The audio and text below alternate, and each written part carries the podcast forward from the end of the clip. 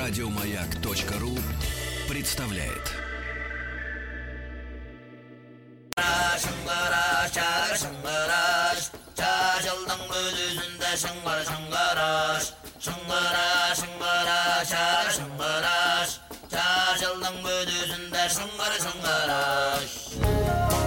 Сергей Стилавин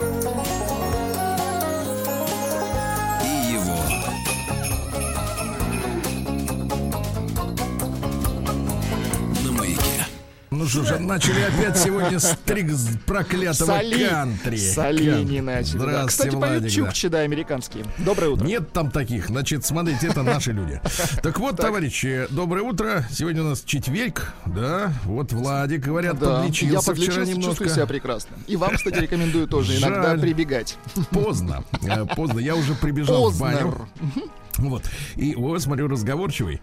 Так вот, э, получил э, письмо, прежде чем мы продолжим чтение, ну, в общем-то, разрушительного письма от Антона, а из Волгограда, о том, как э, разрушалась его вера в женщин, да? Но, кстати, Сначала- писали, что это заготовка, что на самом деле Антон все придумал. Да, э, понятное Ну, дело. неважно. короче, Хорошо. Понятное дело, что люди, у которых в жизни не происходит ничего, Ничего, они- думают, что да, все да. остальное придумали сценаристы и писатели. Но, друзья мои, достаточно сделать шаг за стены своей избы. Как с вас Вот. потребуют трешку. Да. Не, ну так кто пишет? Так пишут э, люди, которые пишут, которые 20-30 лет женаты на одной женщине и счастливы, и все А замечательно. вы И не им думается, им думается, что все женщины остальные такие. Значит, э, прислали вчера мне, значит, заметку с фотографиями. Фотографии передать не могу, у меня сломался фототелеграф. Вот, но, значит, э, заметку, в которой э, представлены сканы объявлений о поиске мужчины одиноких матерей. Вот хочу вам прочесть несколько, несколько, значит, Ну, давайте. заявок. Да, то есть рынок невест. Может быть, кому-то кажется, что он уже, А, Рынок невест с опытом. Правильно? ну, э, Ну, с с- некоторым. Давайте ну, так, со, элегантно. со всем опытом, да. Вот. Рынок невест, значит, если кому-то кажется, что он э, не может найти э, женщину по душе, по сердцу, да, а мечтает об этом, то к его услугам вот женщины, м, значит, которые ищут мужчину, да. Давайте вот э, пройдемся по некоторым объявлениям. Настя, 24 года. На фотографии прекрасная девушка с нетронутым на блюде десертом в кафе. Вот, элегантно наклонила головку в сторону, откинув Блюдо? волосы на левое плечо. Стройная. Очень важны человеческие качества, но еще важно, чтобы мужчина был не ниже меня по материальному статусу. Зарплата не меньше 120. Квартира своя в Москве, машина, чтобы был упакован для семьи и достойной жизни. Э, Профессия танцовщица. Дальше. Дарья, 26 лет. Молодая, амбициозная, веселая. Стараюсь выйти из разрушающих отношений. Ищу сильного и мужественного защитника, который поддержит и поведет в счастливую старость. 26 лет. Обеспеченно она хотела написать. Но мне кажется, человек, который в 26 лет пишет, что он, Он уже хочет старости, выйти он в уже- старость. Да, он да, да. уже в старости. Он, в принципе, уже на этой тропинке. да. Да. Двое прекрасных детей готово еще. Хорошо. Дальше. Привет. хорошо. Э, Привет. Женщина, которая на всех фотографиях, их три, не улыбается ни разу. Очень серьезное лицо. Ну, нет, нет, нет, нет. Просто проблема с зубами. Вы, не- вы Минуточку. не чувствуете. Минуточку. Не чувствую. Зубы это стоматолог, стоматолог это дорого. Вот именно, Привет. я про это и говорю. Привет, я молодая мама. Познакомлюсь с красивым мужчиной, который будет не жадным, давать денег на меня и моего ребенка, дарить подарки, украшения, носить на руках. Это все, знаешь, вот запятые есть, но пауз, пробелов нет, потому что это все одно желание, одно желание. Значит, давать денег на меня, моего ребенка, дарить подарки, украшения, носить на руках, не поднимать руки на меня и моего ребенка, и водить в кино и в кафе, платить за меня и не выгонять меня на работу и моего ребенка, и который неприхотлив в еде и во всем. Если есть такие, пишите в личку. Ну, Очень делаем хорошо. вывод, что человек не умеет ни готовить, ничего. И не но хочет- улыбается еще к тому. Хочет денег, да. И Дальше.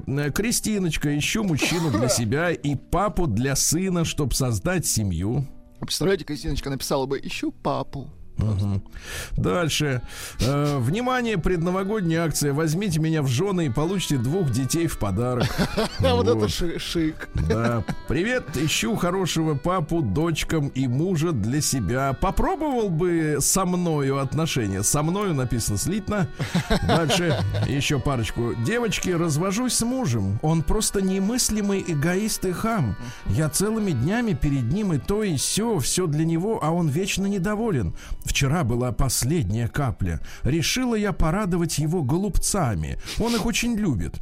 Э, Готовила в первый раз, но все получилось на самом высоком уровне. Так вот, а, положила ему в тарелку, Села напротив, жду похвалы, а он как рявкнет. Это что такое? Убить меня решила. И встает из-за стола. Я ничего не понимаю. Спрашиваю, что случилось, а он орет и тычет пальцем на тарелку. Я смотрю, Да ничего не понимаю. подавился, а он как... стукнет и по спине, ну. Нет, нет, нет. А он как закричит, что здесь делают скобы от степлера. О боже. Развернулся и ушел курить. И ведь не докажешь, что степлером капустный лист скреплять лучше. Орет, решила убить. Ну и парочку таких на закуску. Москва, 19 лет, рост 164. Больше не вырастет. Ищу мужчину, друга, спонсора для себя и дочки-малышки, милого, доброго, щедрого. Ну и, наконец, э, просто хорошее сообщение. Ищу хорошего, доброго, адекватного мужчину, строго от 30 лет, писать только по делу, никаких встреч, а полное содержание меня и моей дочки.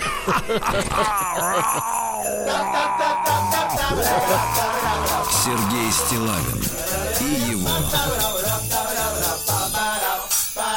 на маяке.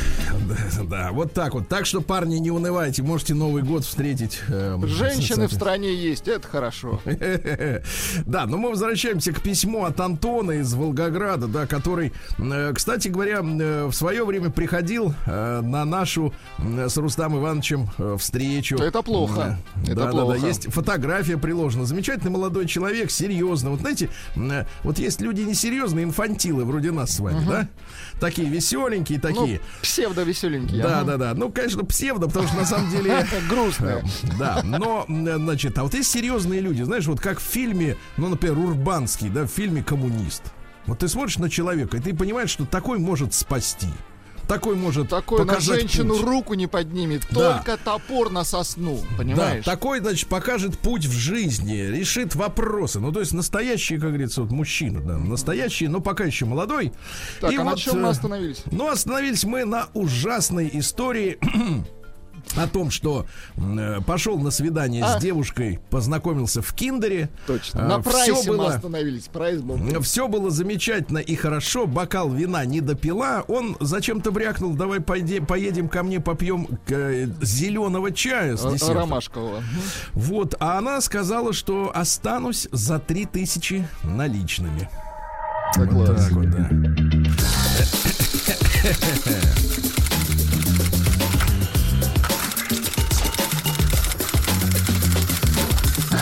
Приемная нос. Народный омбудсмен Сергунец. Да. Итак, ее мягкие каштановые волосы играли... Нет, не в кулаке. В теплом свете уличных фонарей за окном я чуть-чуть делаю отмотку назад, чтобы вы погрузились. А, В теплом свете уличных фонарей за окном, когда она немного наклонилась ко мне и ответила, «Ты мне так нравишься, что я, пожалуй, поеду к тебе и останусь за три тысячи рублей наличными».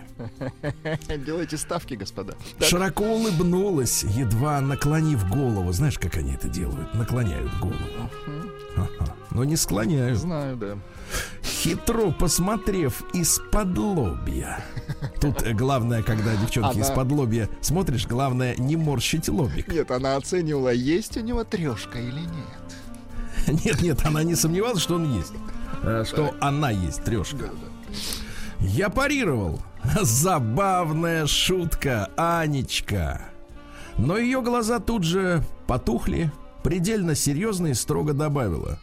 Не шутка, Обычно я беру больше, но ты мне очень понравился. К тому же ужин был отменный. Это акция, скидки.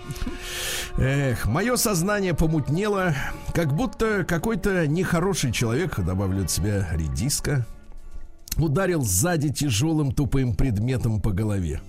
А сейчас наверняка какие-то голоса зашипели, да. Ой, Жанина. Не-не-не, Сергей вот из Воронежской области, Да. заметьте, из Воронежской, пишет, да, норм цена, я бы взял. Ну давай ты, ты бы взял. Вот и живи так, как бы взял. А человек А что- романтик, что ясно? вы указываете человеку? Он сам разберет. Какому? Сергею из Воронежской области. Он же не взял. Он же эту трешку проел. Мое сознание помутнело, как будто какой-то нехороший человек ударил сзади тяжелым тупым предметом по голове. Неужели я был настолько глуп, что так быстро расслабился и, кажется, успел, а теперь внимание, Так. влюбиться? Хо-хо-хо-хо-хо. Я думал, что встретил ангела. Ангела. Знаете, старый, старый анекдот. Нет, не знаем, давайте. Да. Старый очень плохо, я помню. Старый анекдот. плохая. Да. Да, мама э, крыса ползет по Мама трубе. крыса, очень хорошо. Да, Так, мама ползет. крыса ползет по трубе в подвале. Так. А у нее на спине э, крысеныш, она его, значит, оттащит, и вдруг, э, значит, в темноте э, мимо них про- пропорхала летучая мышь. И, э, значит, э, сын крыса спрашивает маму, мама, ангел? Хорошо, слушай, не слышал я такой. Отличный. Старый анекдот, да. Сейчас анекдот-то не рассказывай, все Конечно, да КВНчики все за убили деньги к чертовой матери. Мгм. Все, у всех копирайт стоит на всех шутках, да. Жаль, было время-то, да, какое, да? И девушки любили без трешки, и анекдоты рассказывали без копирайта. Жаль, конечно, да. Как вот нынешней молодежи жить, я вообще не представляю. Какие перспективы? Ну ладно, это так, гундеж. Я думал, что встретил ангела, а на самом деле цитадель. Цитадель, «Цитадель» абсолютно шикарный возла- и он, фильм, и он, давайте так, и он не взял эту цитадель, не взял ее, да, хотя у него был ключ. У него были пули. А у него были три пули, три, со- три, три рубля, как говорят у нас, да. Я думал, что да, формат общения из романтического в товарно-денежный перешагнул, а теперь, внимание, фраза, слишком стремительно. А, могло быть ведь быть иначе. Ну, спугнули, Например, типа например, его, да. например, на утро, например. Ну, а где моя трешка? Ключ там-то, Дальше. с тебя трешечка. Дальше. Чай на столе. Ее внезапно циничный взгляд и голос испепелял моего внутреннего романтика без остатка, выжигал его. Я стал осознавать, что хочу вычеркнуть этот день из памяти, как и эту бесстыжую бестию. Кстати, захотел вычеркнуть из памяти, но поскольку в памяти не остается, перенес все на э, бумагу. Но Да. очень сложно вычеркивать человека, когда он просто вот рядом стоит, а ты хочешь его А ты его вычеркиваешь. Да, да, да, Вот вчера сложно. было сообщение, вы представляете, в Москве на профсоюзной Ну-ка. мужчина стрелял в девушку. Это ужас какой-то. Это ужасно, это ужасно. Надеюсь, речь идет не об этом. Но она, она молча ждала ответа. Казалось, время остановилось.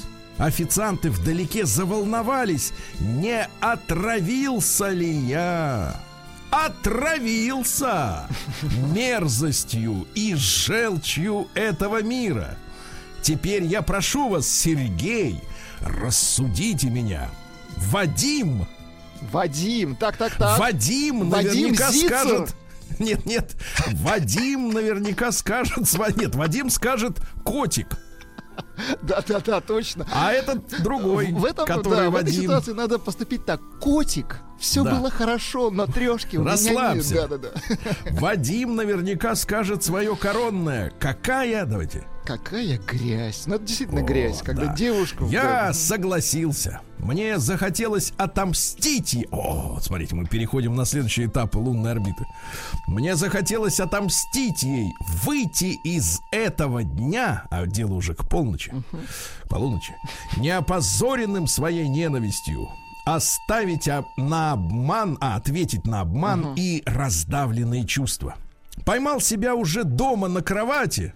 Себя поймал.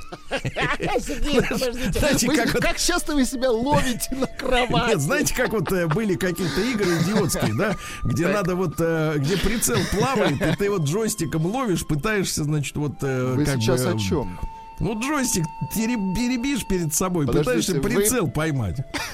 Вы сейчас про игры? Про экран телевизора. А, ну, там Дэнди какие-то, там, вот так. Ты, я помню эти игры, да, ты должен вот, э, как будто ты летчик, то есть все Да, да, трясется, да. и ты должен этот прицел навести. Приноровиться. Поймал себя уже дома на, кр- на кровати. Нет, такой, знаешь, сам себе. Лови- Нет, а, поймай меня. меня, и, поймай меня, если сможешь, два. И такой, оп, поймал. Дзюба Нет, поймал, кстати, не себя. так. Поймай меня, если сможешь, три наличными. О, мое. Да, класс. Поймал себя уже. Нет, вот, ребята, какая вот те, грязь, которые а? пишут, те, которые пишут, что вот этот человек придумал. Такое придумать нельзя. Это выплескивается чувство. Понимаете? Чувство, а, так сказать, вот э, уже жизнь, жизнь дала трещину, понимаете? Это точно. Эх, поймал себя уже дома на кровати. Так.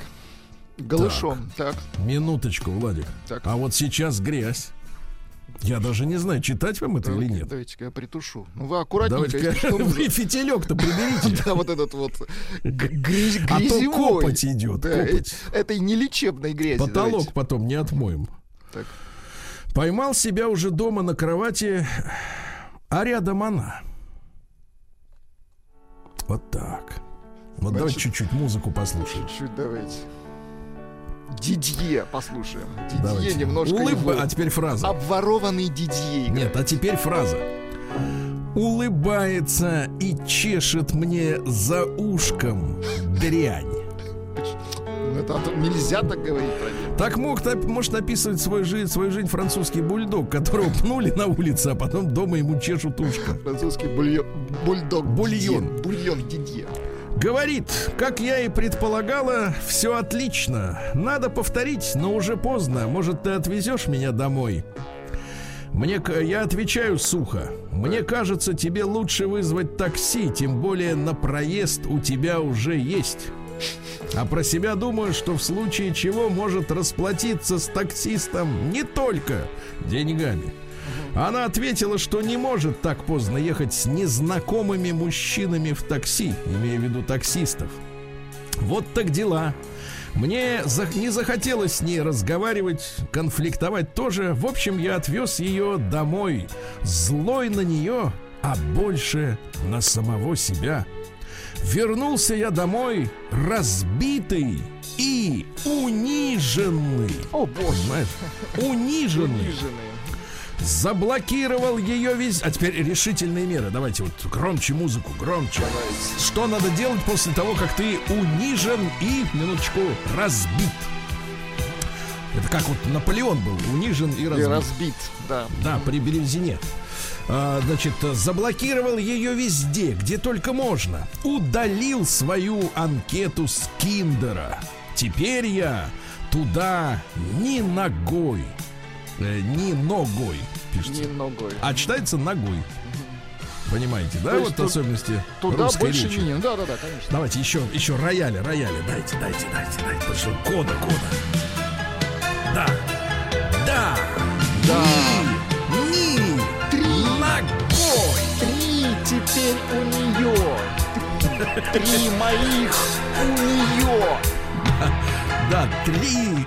Три. Три Три. белых коня. Три Да. белых коня. Надеюсь, вы с Вадиком, С Вадиком Зицером, так.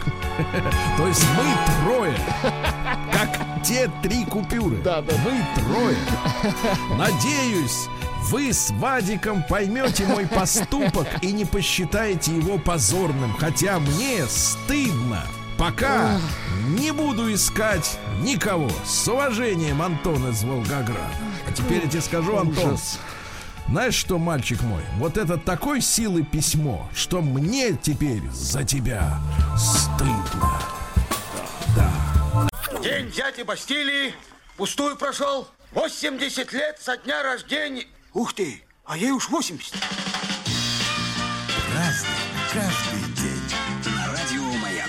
Ну что же, граждане дорогие, сегодня у нас 24 декабря. И сегодня замечательный праздник, день взятия турецкой крепости Измаил. Очень а хорошо. где находится турецкая крепость? А находится она, товарищи, в Одесской области. На минуточку.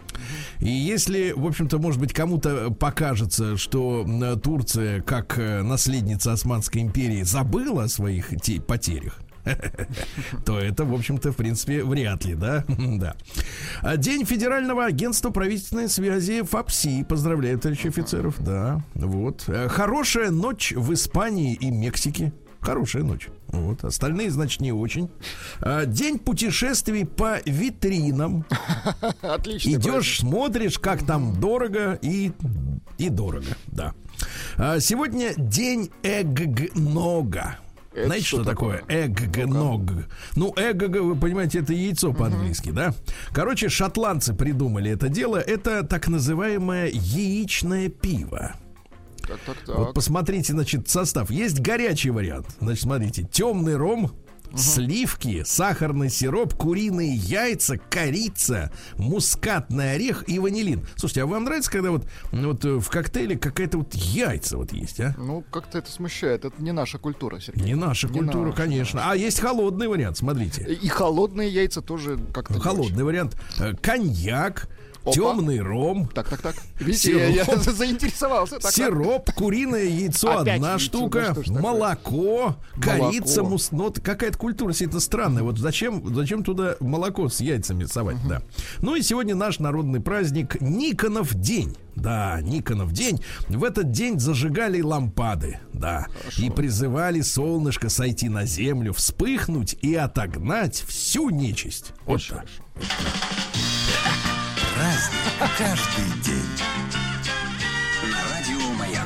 Вот, ну, в 1167 году родился английский король из числа плантагенетов Иоанн Безземельный, лендлес, как говорится. Да, а почему безземельный? Все перезаложил.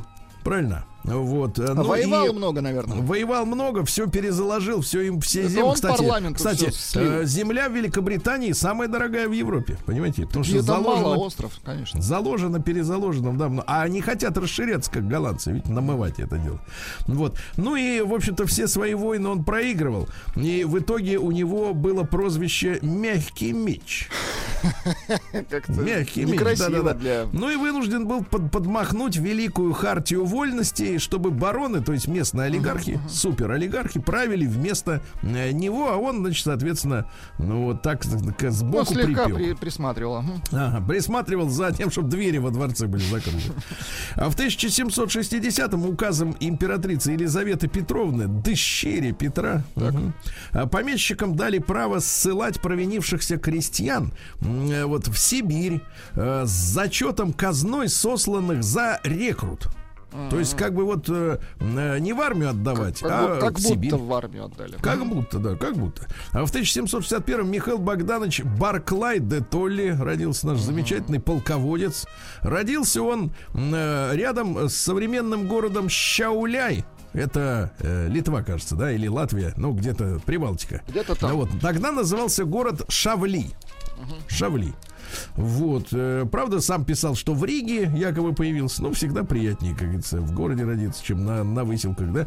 Ну, вот, а император Павел I подарил ему участок земли вдоль морского берега.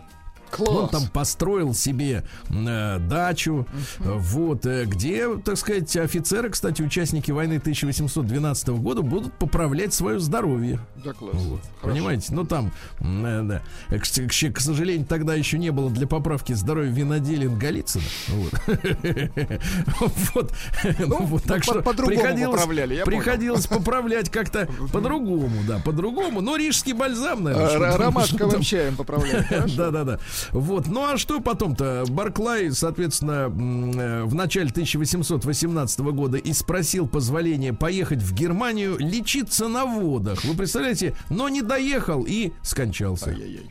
Да, вот именно. А скончался он на мысе Штилицен, э, которая сейчас является, значит, э, окрестностями города Черняховска в э, Калининградской области. очень вот, и, кстати, не доехал. В 1798 польский поэт Адам Мицкевич вот. Жил он везде, кроме Польши. То есть в Германии, в Швейцарии, поэт, в Италии. так.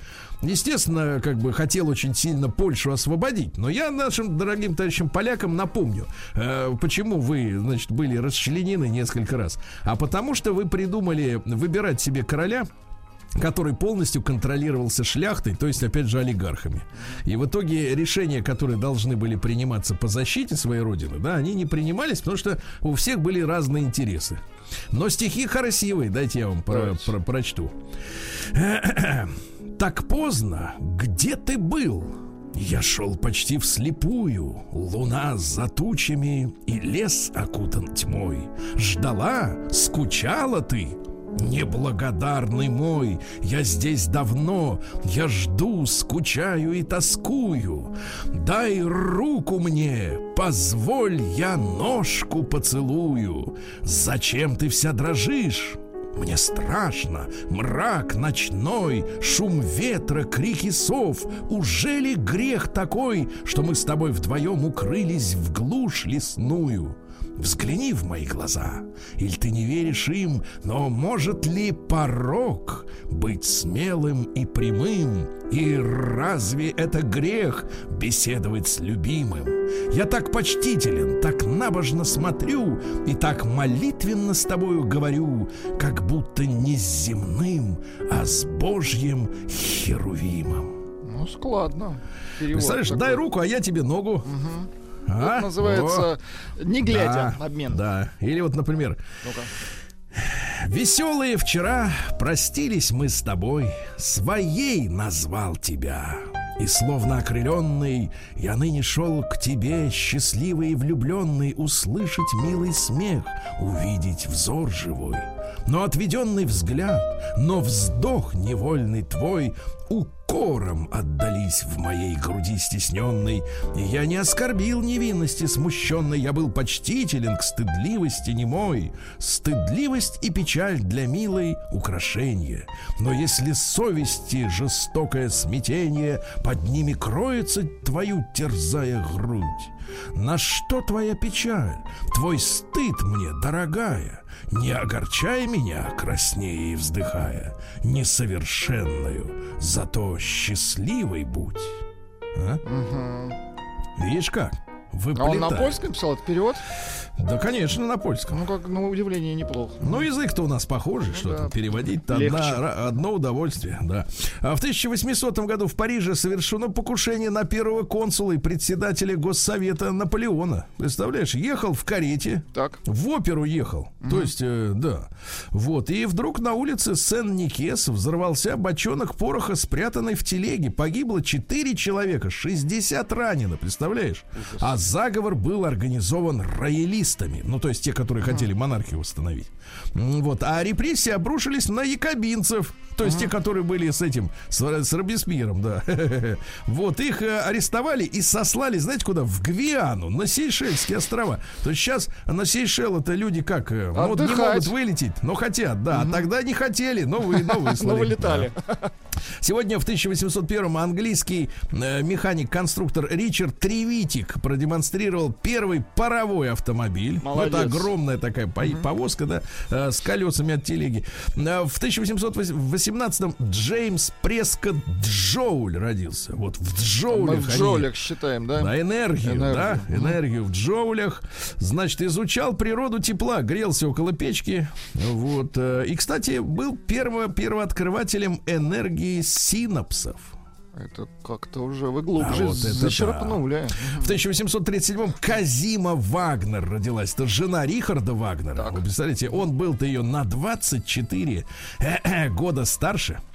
И она была замужем за его лучшим другом, почитателем, то есть спонсором Гансом фон Бюловым. Господи, какая грязь. Но любовь, ты посмотри, как пишется, но любовь не остановили никакие преграды. Никакой закон не удержит, ни штамп в паспорте, ничего. Вот наши девчонки говорят, хочу штамп в паспорт. От чего он вас удержит? От чего? То есть, то есть, конечно, удержит. Вот, но, Но не от этого. но не от этого, конечно, да. Ну, Вот. Ну и что там за история-то с Казимой? Э, Значит, они встретились, значит, однажды Лист Ференц, вот, э, посетил дом мадам Патерси. Так. Патерси. Э, Чтобы навестить своих дочерей. Они не виделись лет 10. Алименты Вот. принес. Так. Да, вместе с Листом приехали посмотреть на дочек э, и другие дружки и композиторы. Гектор Берлиоз. Гектор. Подельники его, да. Помните. Берлиоз, Известно, но не тот, которого там, а это другой. И Рихард Вагнер. Ну и по воспоминаниям присутствующей при этом дочери, значит, она все записала. э, Казима была в худшей поре взросления. Высокая, угловатая, с землистым цветом лица. Ну, знаете, когда из гусеницы готовится вылезти красотка. бабочка, да. Но еще не вылезла, еще не, еще гусеница шуршит.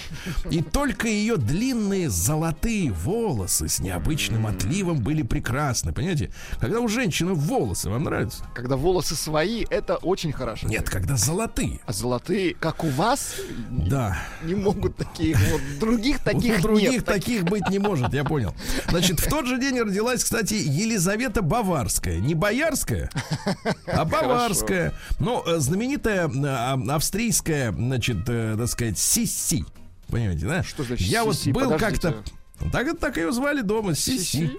Да, она, значит, соответственно, вот э, в Австрии была э, к этой самой царицей местной. Так. Вот, и я бывал э, вот однажды в Вене, э, посетил экскурсию специальную посвященную. Она там достаточно такой сейчас уже спекулятивный носит характер, то есть сувенирчики, все дела, но ее, представляешь, прямо ножом в сердце О, заколол заточкой итальянский бомж. Какой ужас. Она думала, что у нее хоть хотят сорвать украшения, ну там цепочка золотая, две штуки, значок, брошка. А потом прошла несколько метров, смотрит, а сердце-то проткнули. Комсомольский, значит. День дяди Бастилии пустую прошел. 80 лет со дня рождения. Ух ты, а ей уж 80.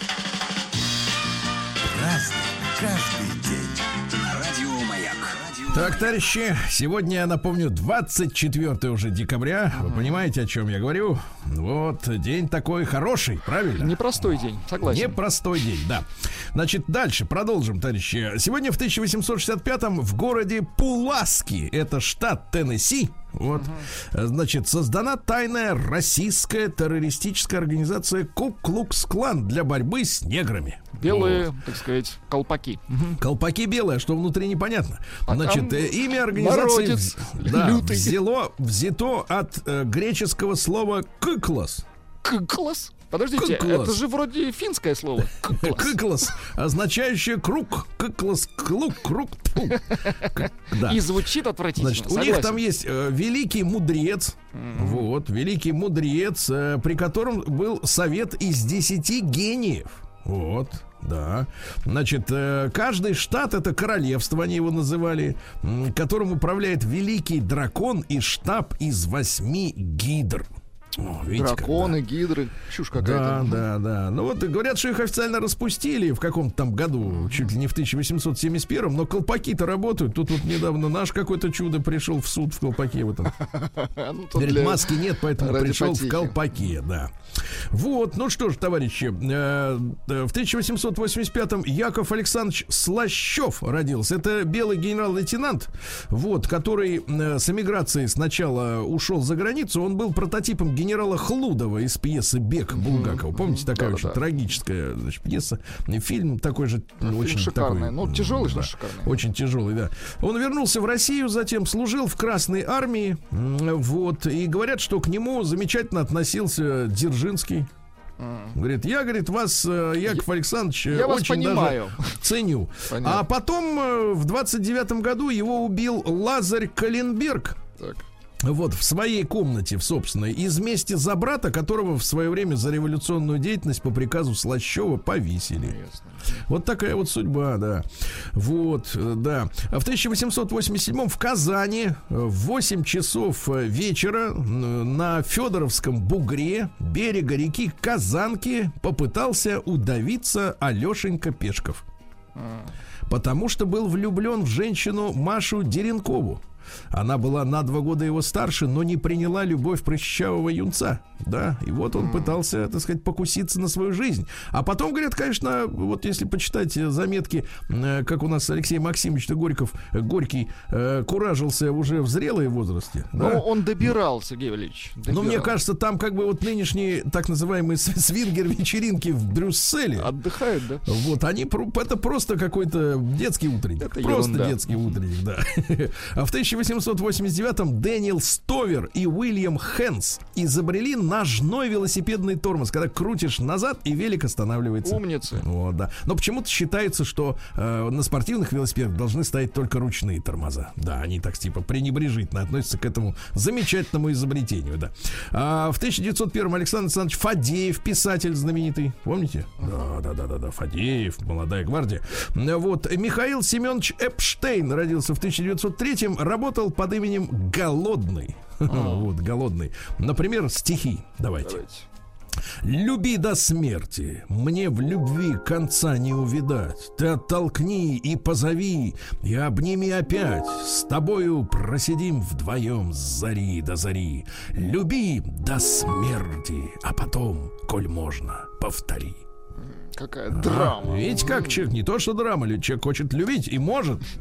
Понимаете? Хочет и может, да, это очень хорошо. Это очень хорошо. В 1906 году Джеймс Хедли Чейз родился, английский писатель, ну не Джеймс, не Хедли, не Чейз, Рене Брабазон Реймонд. Настоящее Брабазон, имя. Конечно, не очень. Ну, э, нет, у него отличные детективы, ребята, и с юмором, и такие очень э, техничные, да, э, вот. И писал он из Англии про Америку по путеводителям, вы знаете, да? Uh-huh. Так вот, цитаты. Закон, сталкиваясь с миллионерами, становится на удивление покладистым. А женщины рабы настроения.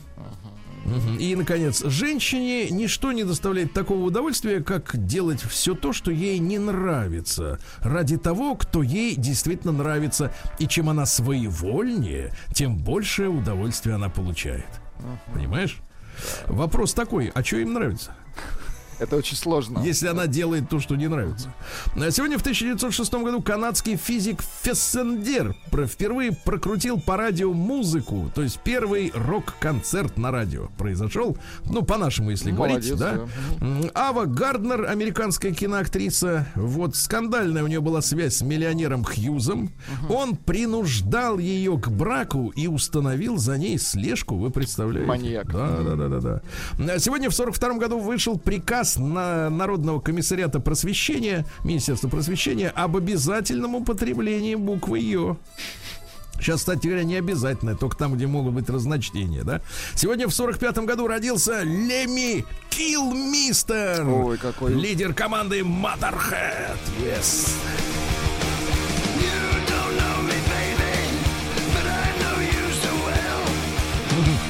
Ты не знаешь меня, детка, но я тебя хорошо знаю. Отличный текст. Да. Леонида Филатова, добрым словом вспоминаем, сегодня в 46-м году родился. В тот же день Ян Аккерман, голландский гитарист группы «Фокус». Очень хороший. Да, а в 52 году родилась Елена Юрьевна Шанина, замечательная актриса, народная артистка России, играла Кончиту в Юноне и Авось и пела вместе с Николаем Караченцем. Да вы что? Он, видимо, попозже подойдет. Проводить нет, она уже здесь, но есть текст. Что ждет, да. Хорошо. Не, ну прекрасно. Музыка-то отличная, да. Гениально. Э, да. А в 61 году Ильхам Алиев родился президент Азербайджана. Поздравляем с днем рождения, да. А в 68 году в этот день якобы, слушай, чувачок, якобы так. астронавты высадились на Луну. Ну, говорят, что там до сих пор стоит американский флаг. У вас есть телескоп, хоро- только хороший, чтобы можно Вот, было э, сейчас разглядеть? ищу, сейчас ищу. Пока вот спрашивал, говорят, Это же в есть этот, говорят, я говорю, вот этот хороший, они говорят, флага не увидишь. Я говорю, ладно, буду искать дальше. Да. Вот, но там самая большая проблема это пролет так называемых радиационных поясов, вы понимаете, да, которые м, э, и потом э, самое Ну, главное и вообще для меня- мощность ракеты там же Не-не-не, для меня стра... да. Владик, для меня странность самая большая, что когда в 86 году у нас случился Чернобыль, мы попросили у них костюмы вот эти, которые через, с помощью которых они через радиационный поле, пояс пролетали. Они Так. говорят, нет костюмов. Они все в музее заняты. Ну, понятно. Нет костюмов, понимаешь? А где костюмы, товарищи? Где костюмы?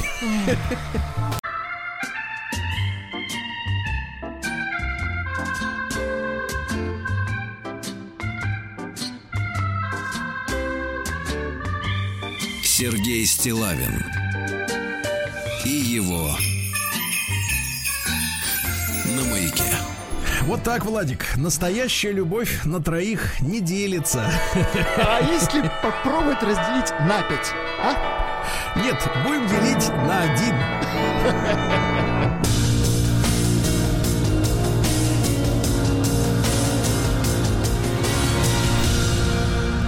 Зона 55. Итак, Омск. Амич изловил подругу на воровстве при помощи, внимание, мышеловки. Ха-ха-ха. Внимание, на заметку всем нашим гражданам, тех, кто приглашает домой дам и кавалеров. В октябре 35-летняя женщина гостила у Амича. Пока все красиво. Пока мужчина спал, она открыла хозяйский сейф ключом, взяла оттуда необходимые ей 50 тысяч рублей, это 10 по 5, и золотой браслет стоимостью 60 тысяч рублей. На следующий день хозяин, когда распрощался с разлюбезной сладкой женщиной, обнаружил пропажу и решил при помощи мышеловки уличить ее в преступлении. Он установил устройство в сейф и вновь пригласил к себе домой 35-летнюю женщину. Воровку. Так. Да, мужчина сделал вид, что вновь заснул, и когда гостья залезла в сейф, сработала мышеловка, и она заорала, когда ей замкнула палец. В отношении женщины возбуждено уголовное дело о краже. Вину свою она признала 5 лет лишения свободы. вот мне кажется, для 35 лет пятерочка это, же существенный срок, да? Да, для женщин. Существенный, ребята. Что ж ты делаешь, да? Девочка. А Мичка провела незабываемый вечер с семейной парой, а утром пошла в полицию. Думаете, не делится на троих? Да, смотрите, делится, выходит, что. Нет, не так все, не так все было. Без грязи. Все по-честному. В гости к одинокой женщине Амичке пришла ее приятельница с мужчиной. После совместно проведенного вечера, ну тут уж как ваша фантазия позволит, Амичка заподозрила неладное. Во время непринужденного общения гостья заметила, что у одинокой хозяйки в паспорте затырено 6 тысяч рублей, которые лежали под обложкой. Который Кстати, как раз некоторые- на, три, на, на трое делится. Да, надо, да тут на два делить-то муж, да она. В этот момент, э, когда хозяйка ушла в магазин за добавкой, Так.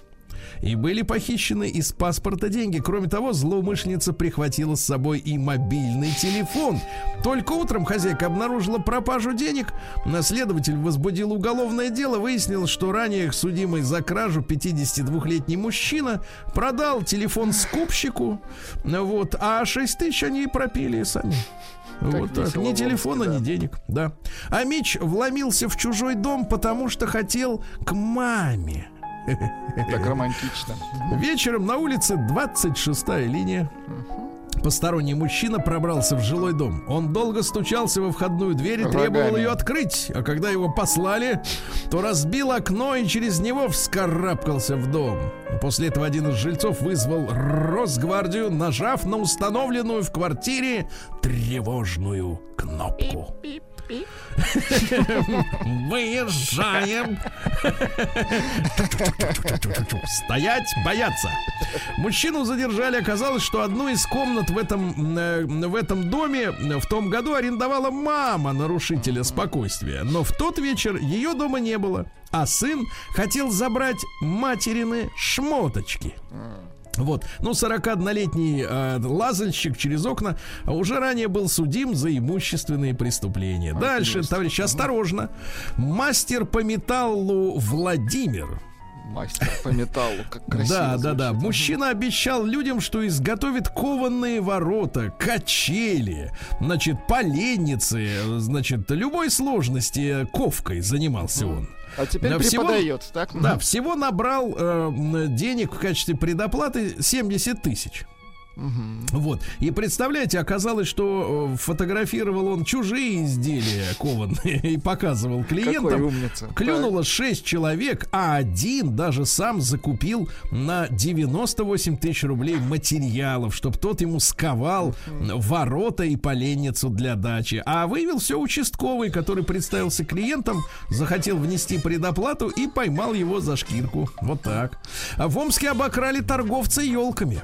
Ну, Представляете? так? 19-летний мальчишка работает продавцом елок. Зелени, говорите так, Да, и романтично. ранним утром, ранним утром, когда парень вышел на работу торговать елками, сидя в машине и греясь там, к нему подошел незнакомый 23-летний Амич, который с- попросил погреться в салоне его машины.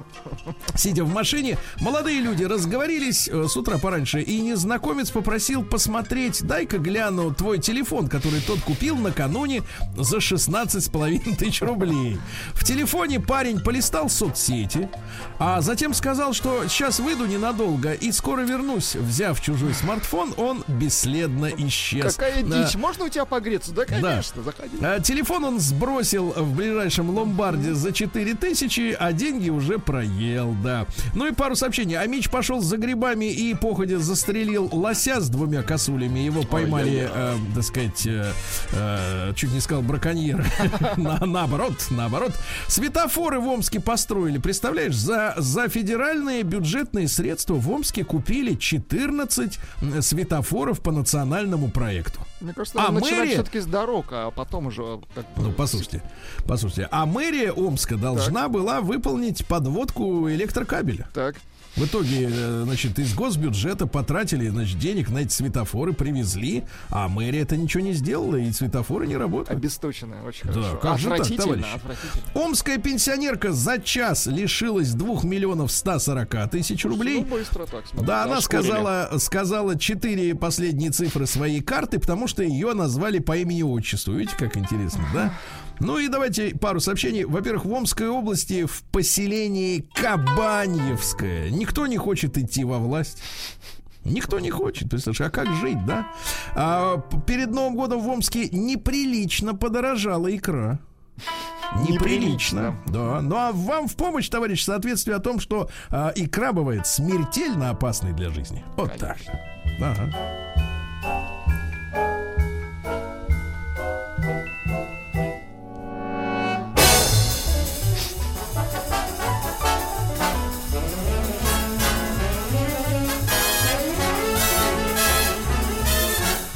Сергей Стилавин и его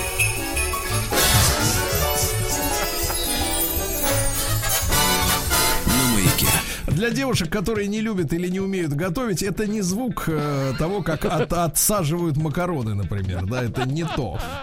Это волшебный звук Да, колокольчиков. волшебный звук любви. А, В Госдуме э, приняли закон о повышении возраста молодежи до 35 лет. Ну, хорошо, Ну, а молодцы. почему это важно? Потому что есть э, программы молодежная политика, да, молодежные кредиты, правильно? Вот это важно. Так что ну, мы с тобой, конечно, Владик, не вкрутились Ну, в эту историю. Специалист приходил, он сказал, в 35 начинается старение. Все, все, да, дальше да, уже продли- логично, да. Дальше продлевать уже некуда. Э, Россиянин напился и вместо э, Кирова-Чепецка полетел в Киров, повторив э, иронию судьбы. Ломился, ломился в чужой подъезд с магнитным ключом. Ключ, кстати, сработал. Ключ сработал, да. А в Инстаграме новое развлечение. Богатенькие снимают на день краси, э, квартиру в Хрущевке, м, чтобы попробовать бедность. Какое... В Хрущевке, гадость. в Хрущевке они, значит, э, пьют э, шампанское мед. Денатурат они пьют. Мед Шандон, да, а ванну и подъезд оценивают как трэш. А Россиянин Николай Атласов одел Красивая своих, фамилия, да? да, Атласов. одел своих коров в меховые лифчики, чтобы титечки не, не мерзли А то он заводился, зимой, видимо, да. да? А Бюстгальтеры для коров изготовлены из треугольника, из теплой ткани с Как у нашитым. С нашитым на него только сосков 20. Да-да-да. Значит, с нашитым на него зайчьим мехом из старого мутонового пальто. Какой ужас, на теле животного они фиксируются тремя ремнями. Два проходят в области талии, представьте, один под, под, под, под, под- под хвостом. Извращенец Под хвостом. Да, под, молодец, молодец. Я считаю, что это хорошо. А, установщики могильных плит устроили розыгрыш скидок на надгробие в Инстаграме. В Ешкарале все это происходит. Скидки до 70%. А, что касается даты, то э, э, работник дело э, наживное, да. артели говорит, что с датой установки лучше, конечно, к маю определиться. Ну Госдума ввела запрет на мат в социальных сетях. Так что, Владик, ты теперь вот Я осторожно. теперь, да, придется Аккуратней, не да. писать, Вот там вот выбирай свои эти выражения, да. А крымские дайверы, ну это подводники, ночью нарядили праздничную елку на дне Черного моря, но вы ее не увидите. Слушайте, она там Вот. сгниет. Зачем Да, воду-то? и не, не сгниет там соль. Э, Из кранов, и- да, из кранов в российском городе Ростове Великом э, потекла зеленая вода. Э, Люди говорят, что выглядит как тархун или как Ну, антифриз это для как раз по новогоднему, это хорошо. Оказывается, коммунальщики решили проверить, подкрасив воду, а, попадает ли обратка из системы отопления в трубы с питьевой водой. Оказалось, попадает. Нормально, да? А люди пили и не знали, что вода уже по батареям прошла. А в России новый отдых, по- новый вид отдыха появился в связи с массовым переводом людей на удаленку. Появились туристы, которые м, уезжают путешествовать и оттуда работают. Молодцы. Вот, да. Ну еще, Госдума приняла закон о лишении свободы за клевету. А, внимание, значит, э, если вдруг вы вздумаете написать о том, что, например, человек совершил преступление сексуального характера, а он не совершал, то до пяти лет лишения свободы или 5 миллионов рублей штрафа, понимаете, да? Ну и, наконец, в ассоциации телерадиовещателей, надо, кстати, нашего академика спросить на эту тему, может, что знает, э, значит, допустили закрытие в России Ютуба. Ютуба? Да, внимание, да, хватит эту грязь, понимаешь, да? Вот так вот все. Требуем закрытия. Ютуба немедленно. Ютуберы, требуем закрыть YouTube. Наука и жизнь. Да. Ну что же, а пермские ученые применя- при- применить хотят искусственный интеллект для повышения урожайности. Искусственный интеллект будет искать сорнячки. Хорошо. Вот. А, ну что же, говорят, что мошенники могут э, узнать э, данные сим-карты россиян. Они могут э, в соцсетях найти необходимые ответы на контрольные вопросы и заказать себе новую сим-карту для с таким же номером, как у вас. Представляете? подлецы. Мгм. Да. А в Арктике восстановили заброшенную советскую лабораторию, где при минус 60 испытывали вооружение. Ну, понимаете, там же в автомате, например, смазочка. Конечно. А если она замерзнет, как стрелять ты будешь, правильно? Вот. Надо, так сказать, да, да. Э, Вот. Ну и, наконец, э, магнитными жидкостями э, вскоре станет легче управлять. Магнитными.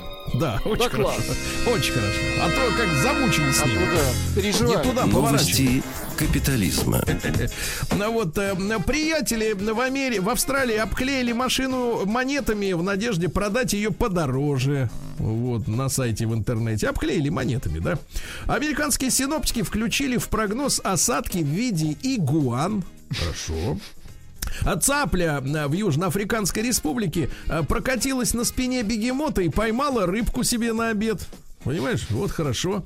А в Сингапуре мужчина попал за решетку за свою ложь. Представляете, что было там, какая история?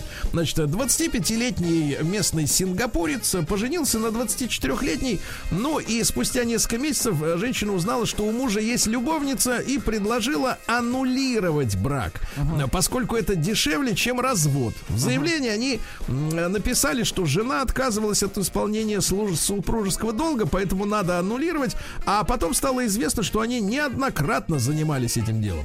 И в итоге он идет в тюрьму, представляете?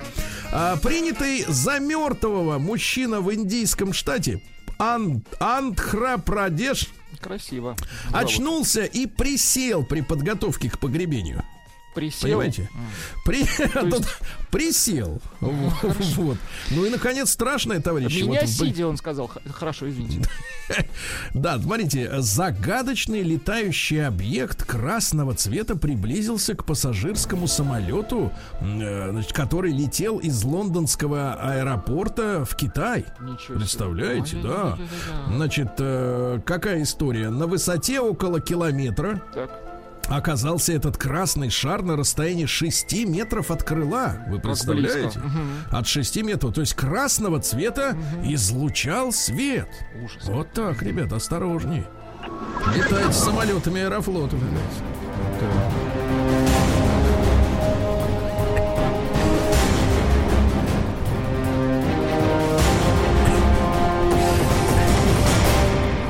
Россия криминальная. Вот эти выдающиеся новости. Давайте. В республике Коми банковские мошенники звонят людям с телефона полиции. Какое свинство. Полиции, вы представляете? Вот это технологии, да? Слушайте, вот это технология.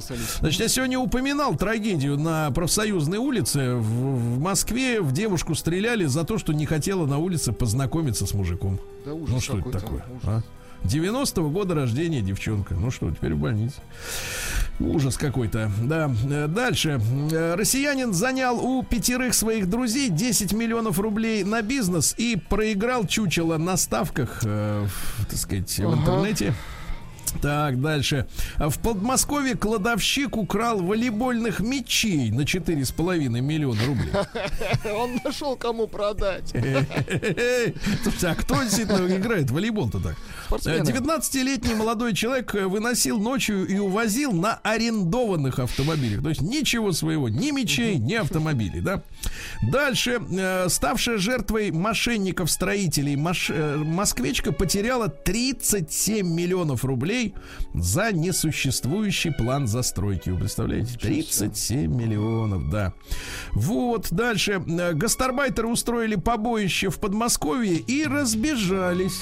Ну, все закончилось, разбежались. Вот в Мытищах э, люди стали свидетелями того, как более 10, 10 мужчин э, бьют друг друга палками, Лопатами. кулаками, ногами, да-да-да, вот. Э, по крайней мере, один из участников драки был одет в спецодежду сотрудника коммунальной службы.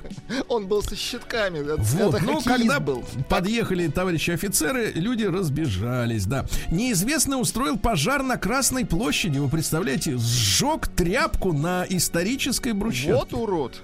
Вот, вот правильно, вот урод, да. Негде, что ли? Конечно. Зайди за угол, там этот гум стоит. Там жги. Вот именно, да. Вот, россиянин украл из банка 10 миллионов рублей в Воронеже через подкоп. Через подкоп. Ну и пару сообщений давайте. Во-первых, рыжебородого мужчину ищут в Петербурге после пропажи целой полки плавленного сыра в пятерочке. Поймают, на кол посадят. Нет, ну представляете, целая полка. Зачем ему столько сыра? Да. А, зачем полка?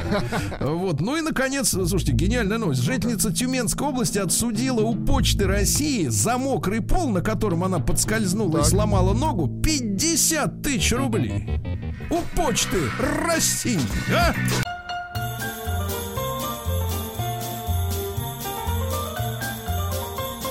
Сергей Стилавин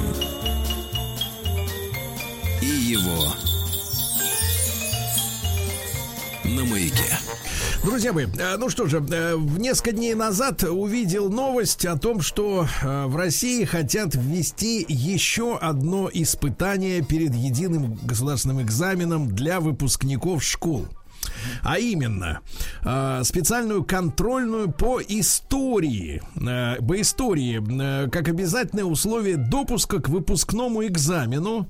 Именно по курсу «История России». Чтобы человек, который выходит из школы, ну, хотя бы примерно представлял, что как там было, да, хотя в истории своей собственной страны, да, чтобы из школы не выпускали безмозглых. У нас с вами, Владик, был один замечательный коллега, так. Весельчак, балагур и прочие способности на уровне, э, который мне на голубом глазу говорил, так. Э, человек взрослый уже, да, там за 30, угу. вот, говорил, что э, я, говорит, э, э, люблю советскую власть за то, что советская власть присоединила к нашей стране Казахстан советская власть. Когда я рассказал, что в принципе Казахстан вошел в состав Российской империи задолго до наступления советской власти, удивление было невероятное. Невероятное. То есть откр... я открыл человеку глаза а, на, на историческую правду. Был, видимо, да? Значит, друзья мои, давайте короткий опрос мы посвятим вот этой, вот этой теме. Да? Э, единичку отправляйте на наш WhatsApp портал плюс 7967 103 5533 бесплатно. Единичку. Да, хорошее решение. Действительно, школьничков надо муштровать, чтобы знать знали, в какой стране они живут, какая история у своей собственной родины. Двойка, нет, не надо, им и так тяжело, или это бессмысленно, потому что, сдав экзамен, они все равно все забудут, да, и прочее, прочее. Потому что я по себе могу судить, я был не самым тупым, но, может быть, не самым умным в школе, но, тем не менее, интерес именно к истории, конечно, просыпается у человека искренне с годами, mm-hmm. да. Ну, есть исключения, это э, студенты из ТФАКа, а вот, эти ребята уже там в 15 лет, э, так сказать, разбираются во всем этом, и, и им реально интересно, но мне кажется, обычному такому взрослому человеку история начинает действительно вот так вот нравиться и увлекать сильно. С годами, но это моя субъективная, как говорится, профессорская точка mm-hmm. зрения, да. Вот, давайте мы сегодня вот что сделаем. А, сделаем мы полезную работу для, э, для нас самих. А, давайте так. А, большой наш разговор и телефон наш 728-7171 и тот же самый WhatsApp, да. Давайте так. А, вот вы взрослый человек, да, я не намекаю на возраст, я говорю просто о ситуации. Вы взрослый, зрелый человек. Вот давайте так. Каких вам лично, например, знаний в жизни не хватает? Я имею в виду теоретических, да? Uh-huh. Вот. По которым мы, например, могли бы у себя среди наших э, радиопроектов сделать э, новые сериалы да? Просветительские сериалы. Вот что вам, да, действительно, в какой сфере, в какой теме вам интересно было бы просветиться глубже при помощи, например, наших э, докладчиков, наших экспертов, да? Мы хотим понимать э, ваши интересы, да? Давайте соберем вот именно при помощи WhatsApp плюс 7967 103 5533. Может быть, какая-то отдельная часть истории вам интересна, да? Может быть, что-то касается технологий, например, или вооружений, я не знаю что, или история женского белья. Вот, ну, ну, всем разные вещи интересны, да, может быть, мода. Э, давайте соберем действительно вот те знания, да, которые вам хотелось бы получить э, теоретически, да, для того, чтобы, ну, повы- пополнить свою эрудицию, правильно? Uh-huh. Так, просветиться. Ну, вам это интересно. Давайте так. И вторая часть разговора. Вот вы у молодежи э, в чем видите пробелы такие самые сильные? Uh-huh. Вот в чем пробелы у тех людей, которые младше вас, я имею в виду в знаниях, в эрудициях, в культуре. Ну, то есть, э, как бы поможем устроителям ЕГЭ, может быть, еще к чем-нибудь нагрузить э, наших, так сказать, школьничков. Вот, ну давайте, 728-7171, главное наш телефон. О чем вы хотели бы узнать больше, да, теоретически, например, при помощи наших э, программ на радиостанции «Маяк». Ну и, во-вторых, э, действительно, вот что с молодежью? В чем uh-huh. у них пробелы самые большие, с вашей точки зрения? Давайте Павла послушаем. Павел, Паш, доброе утро. Доброе утро. Паш, ну, пожалуйста, что бы вам было интересно еще узнать, например, с нашей помощью? Ну, историю страны России, потому что сейчас волю судеб я живу не в ней, но, как говорится, очень долго в ней прожил, и сейчас вот при помощи ваших, говорится, программ я стал интересоваться. Вот, а историей. какой период, какой период вам больше всего вот сейчас интересен? Ну, период вот как раз столетней давности, как все происходило. Вот это вот, То есть вы имеете революция, да, и да, гражданская да, революция война. и последующая война, гражданская война и последующая. Да-да-да, ну по революции До у нас... этого, наверное, есть... Да-да-да. По революции у нас подкаст уже закончен, э, да, он выложен в открытом доступе на сайте радиомайк.ру и в подкастах, и в iTunes есть именем революции он называется. Как раз мы исследовали вот революционные процессы, нач- начавшиеся еще в середине 19 века и вплоть до, вплоть до октября 17 года мы проанализировали. Сейчас я всех приглашаю послушать наш новый проект «Гражданская война», да, вот который мы делаем, кропотливо делаем, чтобы понять, как развивались события, потому что, естественно, после сразу Октябрьской революции никто не думал, ну, из большевиков, что придется дальше опять снова воевать. Все думали, что, ну, вот сейчас власть сменится и спокойно будем жить дальше, но так не получилось, да. Вот, хорошо, Паша, и ваше наблюдение, вам сколько лет? 43. 43. Вот вы наблюдаете за молодым поколением. Э, Вот в, чем-то видите у них пробелы в знаниях? Ну, вот, скажем так, пробелы в знаниях. Но, скорее всего, вот именно э, начало 90-е годы идет в это вот э, у тех людей, которые в то время родились, они вот плохо понимают, что происходило, мне кажется, в стране в то время. Вот. Вообще, история, дальше копнешь, если это вообще ничего не знают. То есть, вот у меня дети, да, например, но они очень мало знают, что они живут не в России. А старшая дочка, она как бы еще в России родилась, вот, но она более-менее еще, по крайней мере. Не знают историю. Хорошо, Россия. хорошо, Павел, знает. спасибо вам, хорошего дня. Да, давайте Руслана послушаем, да? Руслан, доброе утро. Да, здравствуйте, Сергей, здравствуйте. Мужчина, ну вот вам лично о чем хотелось бы больше узнать? Из какой области, я так сказать? Да, э, Мне нужны утилитарные вещи. Нужно налогообложение, как оплачивать коммуналку, как э, заплатить меньше каких-нибудь платежей, чтобы можно было сэкономить денег. То есть, смотрите, такая практическая, юридическая, да, хозяйственная Ну, помощь, конечно. да? То Ну, есть вот- разбираться, разбираться в современных, так сказать, вот этих всех делах, связанных с налогами, вычетами, правильно я понимаю? Да, а вот э, вы постоянно э, ну, рассказываете об истории, о том, что там Петр поддельный. Вот как я это использую? Только в разговоре где-то могу похвастаться, что я это знаю.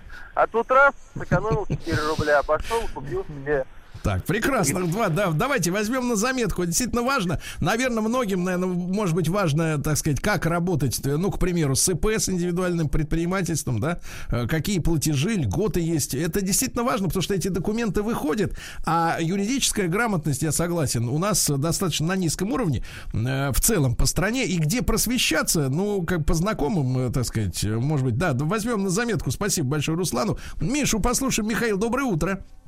Да, Здравствуйте. пожалуйста. А, значит, мне хотелось бы, например, чтобы было цикл лекций, может быть, или бесед с, с хорошим специалистом по поводу капитала Карла Маркса. Мгм. То есть маркс... э, просветиться на тему марксизма, правильно? Р- Разобрать это, капитал. скажем, да, да, разобрать капитал, потому что, ну, это очень, очень актуально, очень современная тема и очень-очень-очень сложное произведение, знаю по себе. Да, ну и хорошо, заодно вашего хорошо. там этого, вашего любимого мироеда, там, я уж не помню, как его зовут, его там будет корежить. Э, Ну, нам Душегуба. Нам Душегуба. Да, да, да. Спасибо. Спасибо, спасибо. Мироед, душегуб, наш любимый, да, Вячеслав.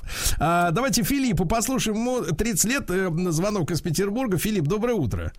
Доброе утро, Сергей. Так, друг мой, ну, пожалуйста, вам вот о чем бы хотелось послушать э, серию лекций, да, вот как, в какой области знаний?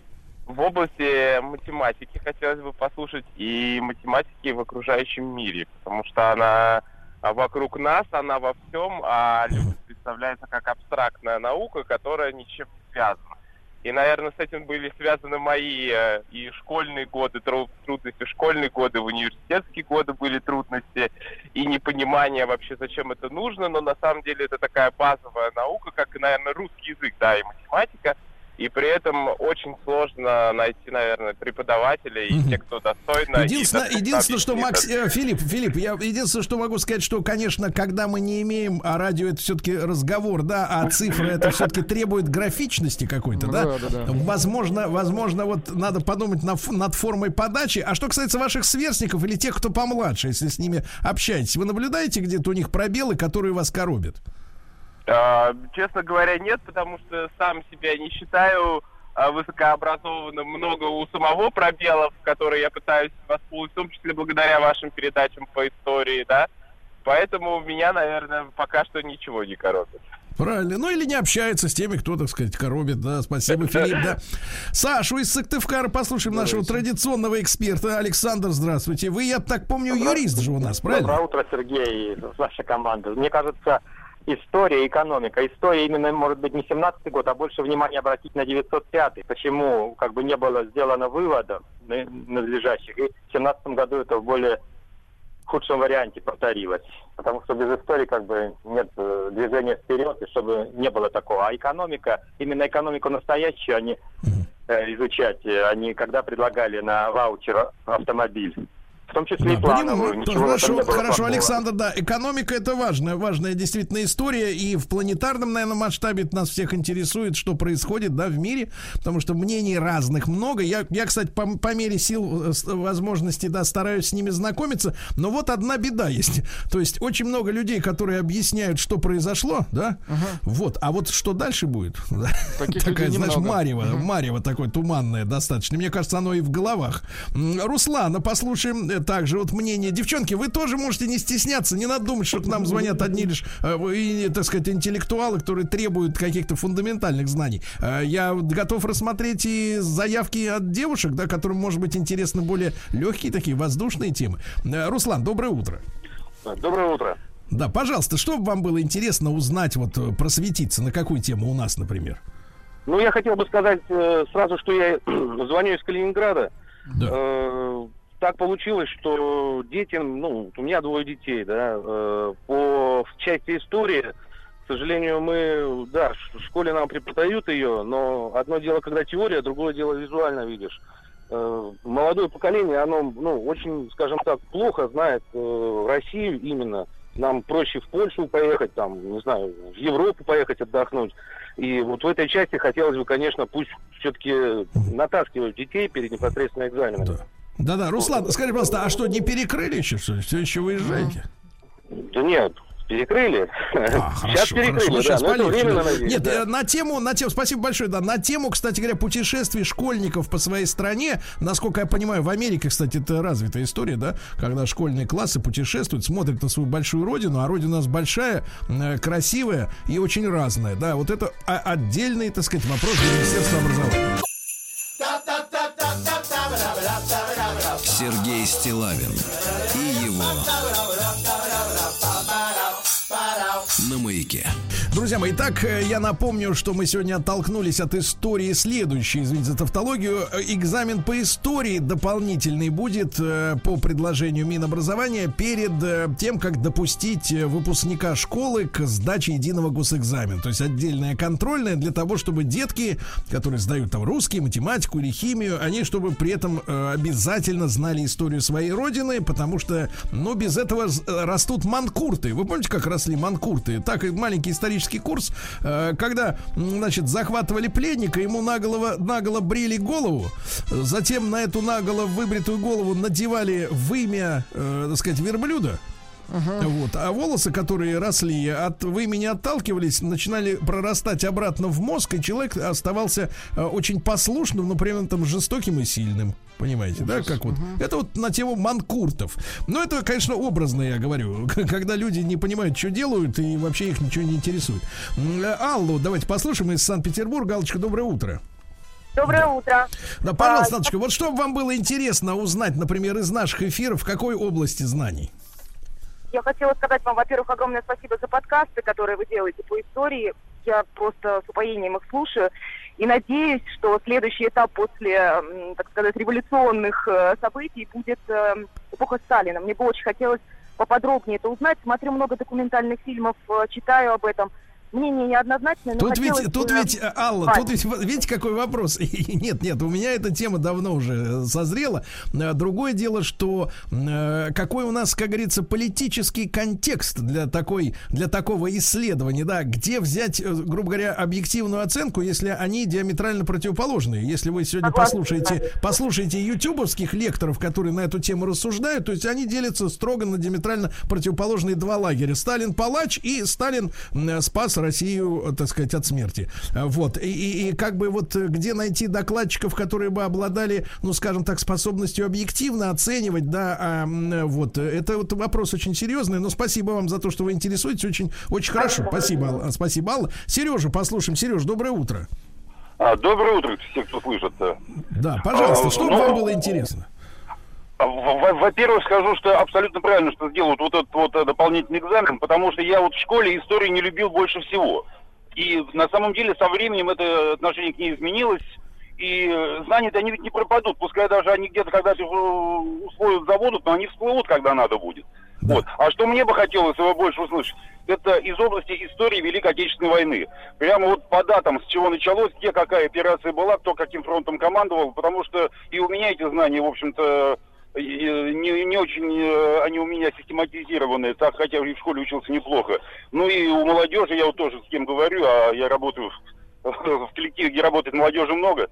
А, Вот, э, да, там э, по истории нашей страны, в частности, по истории Великой Отечественной войны, знания-то очень-то и такие слабые. Э, Я могу, да, спасибо большое, э, Сереж. Э, Я могу сказать, что возьмем, естественно, на заметку и все ваши сообщения, которые вы сейчас присылаете в наш WhatsApp, да, с, э, со своими э, просьбами, заказами, мыслями, как угодно это можно говорить, но темами, которые вам интересны, мы обязательно скопируем. Ты, Владик, там передай специалистам. Мы скопируем, копируем, перешлем, копируем. Перешлем нашему, сообщений. нашему программному э, директору, да, для того, чтобы принимать много. Это важно.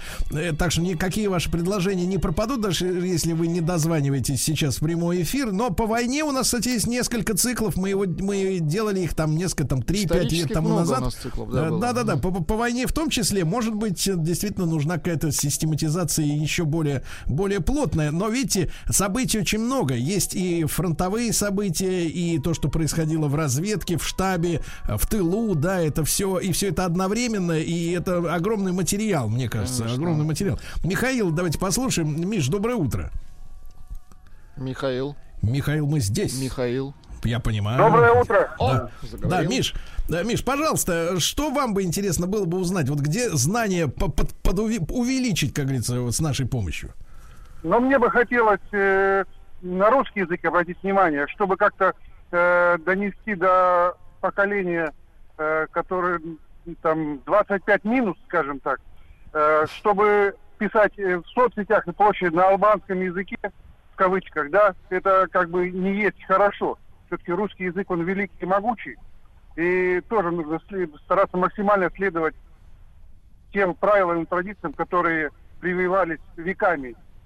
Э, Это, это все понятно, но вот э, сегодня началась, мне кажется, такая э, деятельная борьба, потому что надо же не только говорить, как надо, но надо и наказывать за то, как не надо. Вот наказание за использование мата в соцсетях уже как бы то дело сдвинулось с мертвой точки. Мне это нравится, да, симпатично. И самому придется скорректировать, потому что нет, нет, да и промелькнет какой-нибудь, так сказать, когда трудно сдержаться. Крепкое Теперь буду, словцо. теперь буду сдерживаться, да. Спасибо, Миша, взяли на заметку русский язык, а училки, училка, вот видишь, она нас как бы, э, так сказать, наша, э, как бы нас Она критикует, в да? тонусе держит нас.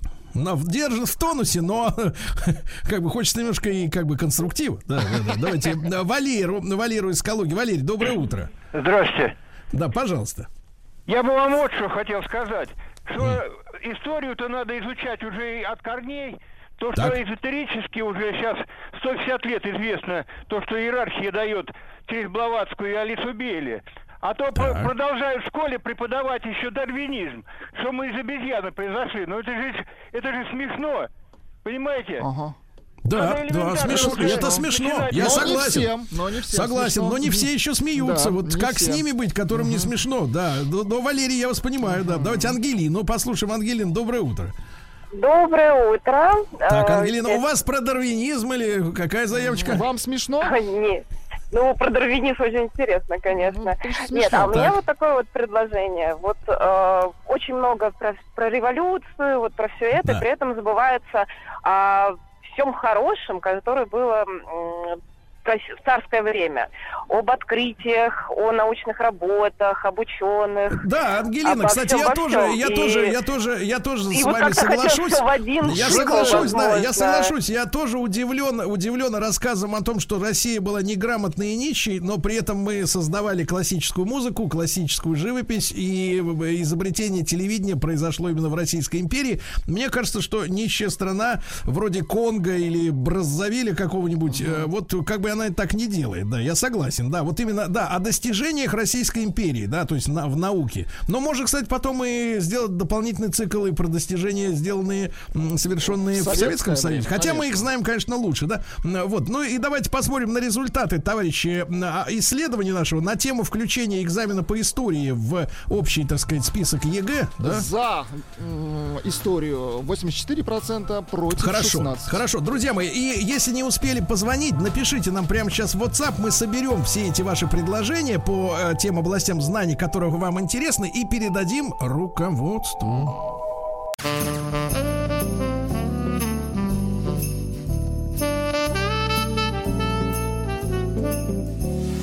Сергей Стилавин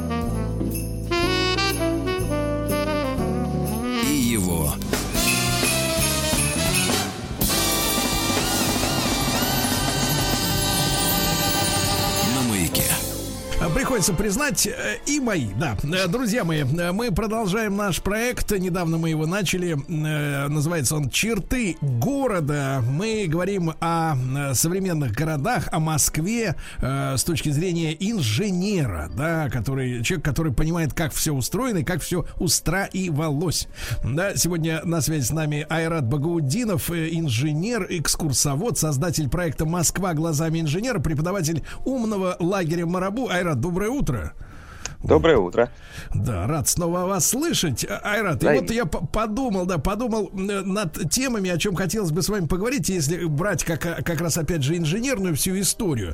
Э, Тут две такие, две такие волнующие, наверное, темы. Во-первых, конечно, вы знаете, и может быть се- сейчас этот ажиотаж чуть-чуть поутих, не до того, но несколько лет назад мелькали в средствах массовой информации э, так называемые диггеры, которые лазили по Подмосковью в буквальном смысле этого слова, да, вот, и что-то там искали. Вообще, э, с вашей точки зрения, вот, Айрат, если, если, если есть смысл об этом с вашей точки зрения поговорить, опять же, вот э, на- насколько насколько вот эти коммуникации, да, подземные, я не беру 20 век, да, но вот э, древние, исторические, насколько они вот хорошо развиты э, в нашей столице?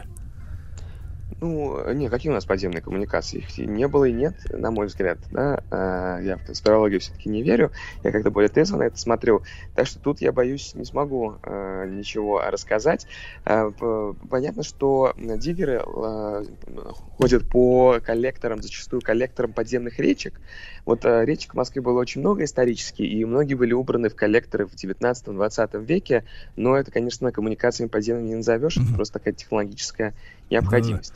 М, Айрат, а вот в связи с чем э, было принято решение действительно вот водные артерии загнать под землю? И ва- вот как вам кажется, речь идет о каком количестве примерно рек? Ну, хотя бы масштаб вот этого всей подземной водной истории. А, про необходимость тут все очень просто. Всякий, кто видел реку, представляет, что это, даже если эти речки были в Москве маленькие, ручьи, но они все-таки имеют русло, и это все мешает развитию города, в том смысле, что надо, например, прокладывать э, какие-то через нее, получаются, мосты, укреплять берега, да и вообще такая такая территория, которая отчуждена от города, поэтому в центре все это сочли нецелесообразным, и все это забрали в коллекторы. А, количество... Ну, то есть, что такое коллектор, на всякий случай расскажу радиослушателям, да? Да-да-да. Фа- Фактически такая кирпичная труба. В основном ну, в 20 веке, в советские годы, уже скорее железобетонный, прямоугольного сечения, такой короб. А в дореволюционные времена это кирпичная труба. Э, Зачастую она довольно большого диаметра, скажем, там самая центральная река это Неглинная, которая текла у нас по одноименной улице, а потом даже вдоль Неглинного проезда, то есть вдоль Александра Александровского сада, и э, там коллектор э, разного сечения в разных местах, но исторический самый коллектор, он да, все равно имеет сечение порядка двух метров, то есть там вполне может ходить э, два человека рядом друг с другом, и таким образом по ним как раз и лазают. Да? А про количество мне сложно сказать, я никогда не считал, но, это точно счет на десятки в пределах исторической части города, то есть в пределах э, третьего транспортного условно кольца, да, все равно счет идет на десятки. Потому что кроме Неглинной, это даже там, если про центр говорить, это ручей Чертары, который протекал вдоль Гоголевского бульвара, это речка Рачка, которая протекала вдоль Хохловского переулка через Ивановскую горку, получается. А, речка Пресня, речка Сивка, Сивцев Вражек. впадал в Чертары и так То есть, далее. получается, Москва это такая речная Венеция, если бы их туда э, не загнали бы, да, в коллекторы все эти реки. Ну, поскольку в каком-то смысле да, да, их было много, но поскольку они маленькие, э, все-таки даже не речки, а ручьи скорее, да, что Сивка, что Черторий, ну, правда, Пресная речка и Рачка, э, то в Венеции у нас бы, наверное, не получилось, если мы какую-нибудь систему запрут не придумали. Так-то они все имели даже они скорее в половодье э, раз, раз, забыл Расцветали, слово, да. наполнялись, да, разливались, да. А так-то имели буквально э, ширину водной глади несколько десятков сантиметров. Ну, понятно, да. Но зато, так сказать, все, портили картинку. Айрат, а вот, вот еще какой вопрос хотел узнать э, э, у вас, просветиться на тему, э, ну, так сказать, коммуникаций, которые помогали людям, ну, скажем так, отводить э, последствия жизнедеятельности. Выбираю выражение помягче, потому что э, много лет назад узнал о возникновении э, вот широкополых э, шляп, э, в частности, вот в Париже, да, которыми хвастались Д'Артаньян и три мушкетера, и также гвардейцы кардинала. Значит, э, историки говорят, что появление таких огромных шляп с такими огромными полями раскидистыми, да, обязано той особенности парижской жизни, что улочки были узенькие, ну, до вот варварского, как мне кажется, перестроения Парижа, да, в середине 19 века. Вот. И улицы были узенькие, а и хозяйки или там служанки э, выливали помои, ну и все, что там надо было слить, как говорится, с кухни, прямо вот в окно. И поэтому, э, господа, чтобы, так сказать, вот э, не попасть под... Не запачкать усы. Не попасть, не попасться, усы. да. Они носили шляпы, и, соответственно, они их защищали от внезапно обрушивающихся сверху, значит, вот каких-то водных масс, скажем так, да, после стирки, например. Вот. А что касается... Да, да, я помню, что э, канализация центральная, да, в Москве это уже конец э, 19 века, э, вот, mm-hmm. как, да, когда начали строить. А вот как жила э, Москва, матушка, ну и в принципе наши города, э, вот э, в стране, вот до того, как э, началась вся эта централизованная система. Потому что, конечно, и вы, и я, э, и даже на наши сегодняшние пенсионеры, они не понимают, как жить в городе без центральной канализации. Я уж не говорю без подачи воды, да. Но ясно, что э, в древности э, город в этом смысле от деревни-то мало чем отличался.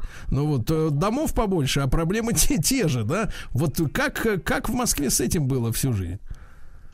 Ну, исторически все было очень просто. Действительно, очень похоже на ну, на наверное, вряд ли, может быть, на поселке, э, еще, еще, которые мы еще застали позднесоветские, да, это были выгребные ямы, хотя деревня, наверное, тоже. А, и это были золотари, так называемые, которые, ну, иронично, ироничное название золотари, хотя они работали совсем не с золотом, а чем-то противоположным, э, то есть, которые откачивали содержимое этих грибных ям в ну, свой транспорт и увозили. А, но то есть то, у каждого, я так понимаю, что, Айрат, вот, то есть у каждого дома была своя такая яма, или это была яма одна на улицу там или на квартал? Как вам это не, видится? Не, у, кажд, у каждого домохозяйства, да, была была своя яма э, многоэтажного дома или там, частного дома, да, была своя такая яма, это все э, вывозилось регулярно.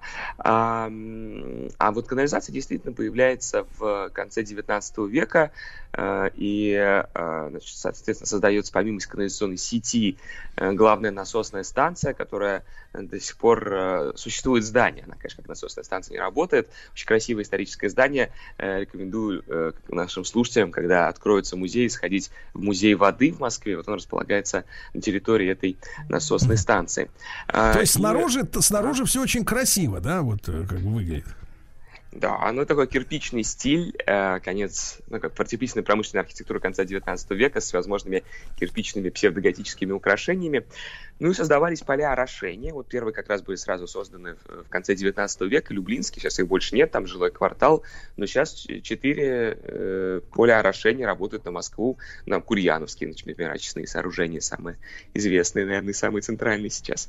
Угу. Айрат, а сколько времени занимало строительство вот этого всего гигантского хозяйства? Потому что, ну, ну я понимаю, что, конечно, Москва была гораздо меньше, э, да, нынешней, и, и это видно по архитектуре, да, э, так сказать, где начинаются, так сказать, панельки э, большие, да, там, собственно говоря, и, и граница такого города и про, про, протекала, по большому счету. Но, тем не менее, все-таки там перед войной, Первой мировой, ну, мне кажется, там в районе полутора, наверное, миллионов, да, где-то было жителей. Вот, пусть, пусть, пусть пускай так раз есть, в 10, да, да, да. да, пускай раз в 10 меньше, чем сейчас, там, или в, в какие там у нас сейчас, какая там заполняемость ячеек, да, но тем не менее огромное, огромное хозяйство, огромный вот этот старый фонд, ну тогда он был не старым, то есть многие дома были новыми еще на тот момент, и представляете, да, устроить уже в готовом городе, который живет многие столетия, э, значит, вот эту гигантскую работу. А, Айрат, а сколько, сколько времени длилась вот вся эта, вся вот эта вот история с прокладкой укладка этих труб, да, э, с подведением их каждому дому. Каждый дом надо, надо было, значит, оснастить вот этими сливными трубами, да, это же огромная работа. Вот э, как, каково ваше впечатление? Сколько времени шла эта работа? Ну, да, по поводу каждого дома все-таки там домохозяйства сами врезались, и кто-то врезался сразу, кто-то врезался позже. Но действительно, 260 километров э, с небольшим этих самых труб проложили, э, и это заняло 5 лет. Э, в 1993 году начали, да. За пять лет, да? А, я так понимаю, что ну, бремя строительства несла казна, да, городская, вот, а, опять же, каждый домовладелец, э, насколько я понимаю, да, должен был сам уже оплачивать все коммуникации внутри своего дома и, соответственно, уже под, подрубаться, как вы сказали, врубаться, да, в эту общую сеть, да? Угу, да, да, так есть.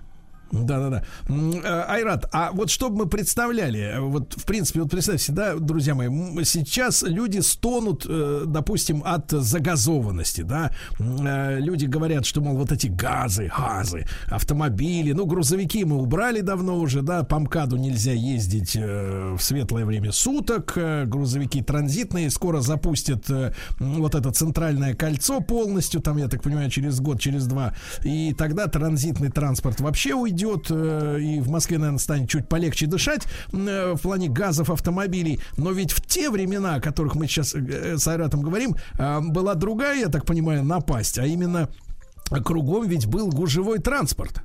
И, в общем-то, в принципе, я так понимаю, что вместо бензиновых паров, мерзких, конечно, и отвратительных, и опасных, город был наполнен ароматами, как говорится, конюшни. Насколько, насколько это вот правильное мое представление? Органики. Да, да, так и было, конечно, да. Ну, и понятно, что москвичи как-то, ну, вообще жители всех городов с этим э, старались бороться, поэтому, ну, раб, ну какие, какими способами? Примитивными, да, работали дворники, э, были все-таки вдоль улиц дренажные такие канавы, э, в которые все это сбрасывалось, и откуда дождевыми стоками, как правило, все это уже выносилось куда-то, ну, в реки, конечно, в основном. Mm-hmm. Позже уже канализация была построена. Кстати, вот сейчас был в городе Таруса, там, например, ой, Таруса, говорю, извините, в Старице, э, и э, позавчера и там до сих пор такие дренажные каналы сохраняются вдоль всех улиц. То есть а, это именно конские канавы? Э, ну, они в том числе, да, в значительной степени для этого, хотя и для отвода вод тоже там, uh-huh. дождевых. А, ну, такая ливневая, ливневая канализация, как и сейчас тоже. Мы же видим, что едет э, значит, машина, которая убирает улицу, и она там ее поливает, обочину, и как бы вся грязь просто сливается в ливневую канализацию. Точно так же это и работало уже там с каких-то древних времен, потому что известно, что дренажные канавы в Москве существуют с самого ее основания. Да, это был такой единственный способ вообще очищать улицы и бороться с дождем, чтобы дождь не заливался. Вот. А что касается, э, значит, э, э, того, что как еще москвичи с этим э, справлялись, да, известно, что в 19 веке становится очень популярно, популярен уезд на дачу летом. И почему как раз было критически важно уехать на дачу, и москвичи э, с 19 века уезжали на дачу на все лето, а не на выходные, то есть они там жили все лето, а, как правило, дачи арендовались. И потому что Они летом... ждали, когда в Москве начнет подмораживать, да? Вот. Да, да, да, да. Летом было очень тяжело. Это и пыль, это и запахи более интенсивно распространяются. Зимой полегче, холодное время, да. Да, Айрат, а вопрос, вот э, сегодня мы понимаем, что наши автомобили, которые э, исправно загрязняют воздух, да, они нуждаются, естественно, в заправках. Вот. А вот вы не, не в курсе, как обстояло дело с, так сказать, с кормлением э, лошадей? Потому что огромное количество, да, пробки э, из извозчиков. То есть, если посмотреть фотографии, реально, вот э, там люди говорят, ну вот в Москве пробки. Ну, так они сто лет назад, ну, сто лет уже была революция, понятно, там не, не до жиру, но лет 120 назад-то были пробки э, самые настоящие. И именно, значит, и поэтому была построена, я так понимаю, вот эта малая кольцевая дорога, да, железная, связавшая все вокзалы столицы, чтобы транзитные пассажиры, вот они хотя бы не застревали в этих э, потоках, да, переезжая с одного вокзала на другой. И сейчас это у нас МЦК, да, правильно, mm-hmm.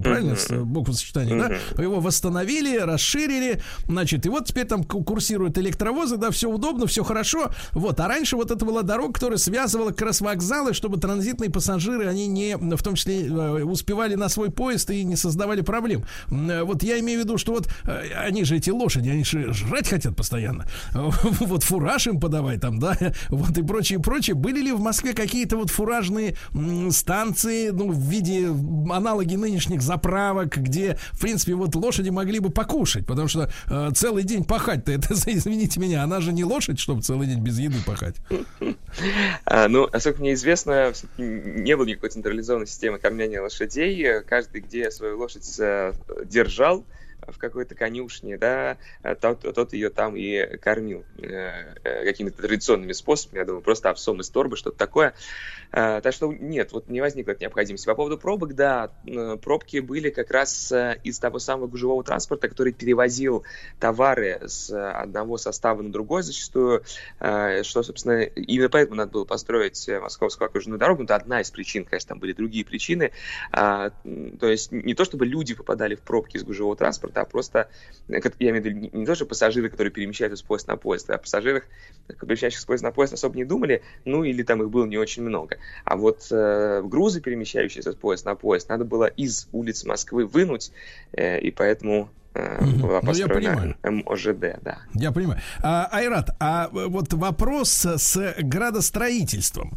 А, вот э, э, я родился в Ленинграде, да, я привык к тому, что, во-первых, э, в историческом центре города есть единообразие стилистическое фасадов, да, высота строго регламентирована, но при этом был принят закон, который запрещал строительство одинаковых фасадов, то есть в Питере нет в исторической части, естественно, мы не берем Хрущебы, Брежневки и все остальное наше богатство спальное, да, нет ни одного похожего на другой фасада. То есть каждый должен был хоть чем-то отличаться, каким-то каким украшательством, каким-то оформлением, да. Вот в этом смысле Москва, которая не была столицей, да, до революции на протяжении трех, э, двух двух веков, да, а как здесь решался вопрос э, вот э, с внешним обликом домов? Была какая-то специальная комиссия? Я почему это спрашиваю? Потому что меня всегда это очень больно интересует. Я как-то разговаривал в эфире в прямом с архитектором, с уполномоченным, ну, который контролирует архитекторов.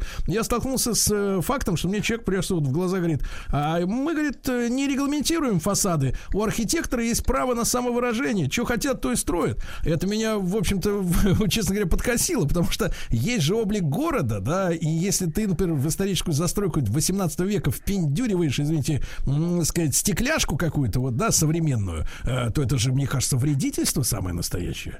Вот, и это же уж, ужас. И, и вот в этом смысле вопрос, Айрат, а как регламентировался действительно внешний облик вот московских домов э, там до революции? Ну, никак не регламентируется, совершенно верно. Вообще, должность главного архитектора в Москве появляется только уже в советское время. В... Серьезно? 30-е годы, да, но даже, даже э, главные архитекторы, они все-таки фасады домов не регламентируют. Их задача скорее э, думать о каких-то градостроительных задачах, насколько высотность здания вписывается, масштаб здания вписывается. Но буквально, конечно, как бы сказать, что нет, не строй Значит, э, в эклектике уберите колонны, такого сказать, да. конечно, нельзя. Айрат, ну мы продолжим наш разговор в следующий раз. Айрат Багаудинов э, с нами, преподаватель умного лагеря Марабу.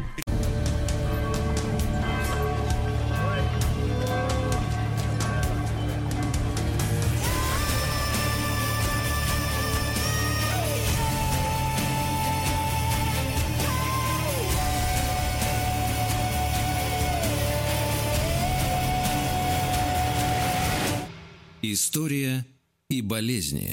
Друзья мои, и новая встреча с Дмитрием Алексеевичем Гуд, новым профессором Московского государственного университета, доктором исторических наук в нашем цикле «История и болезни». Дмитрий Алексеевич, доброго здравия вам. Да.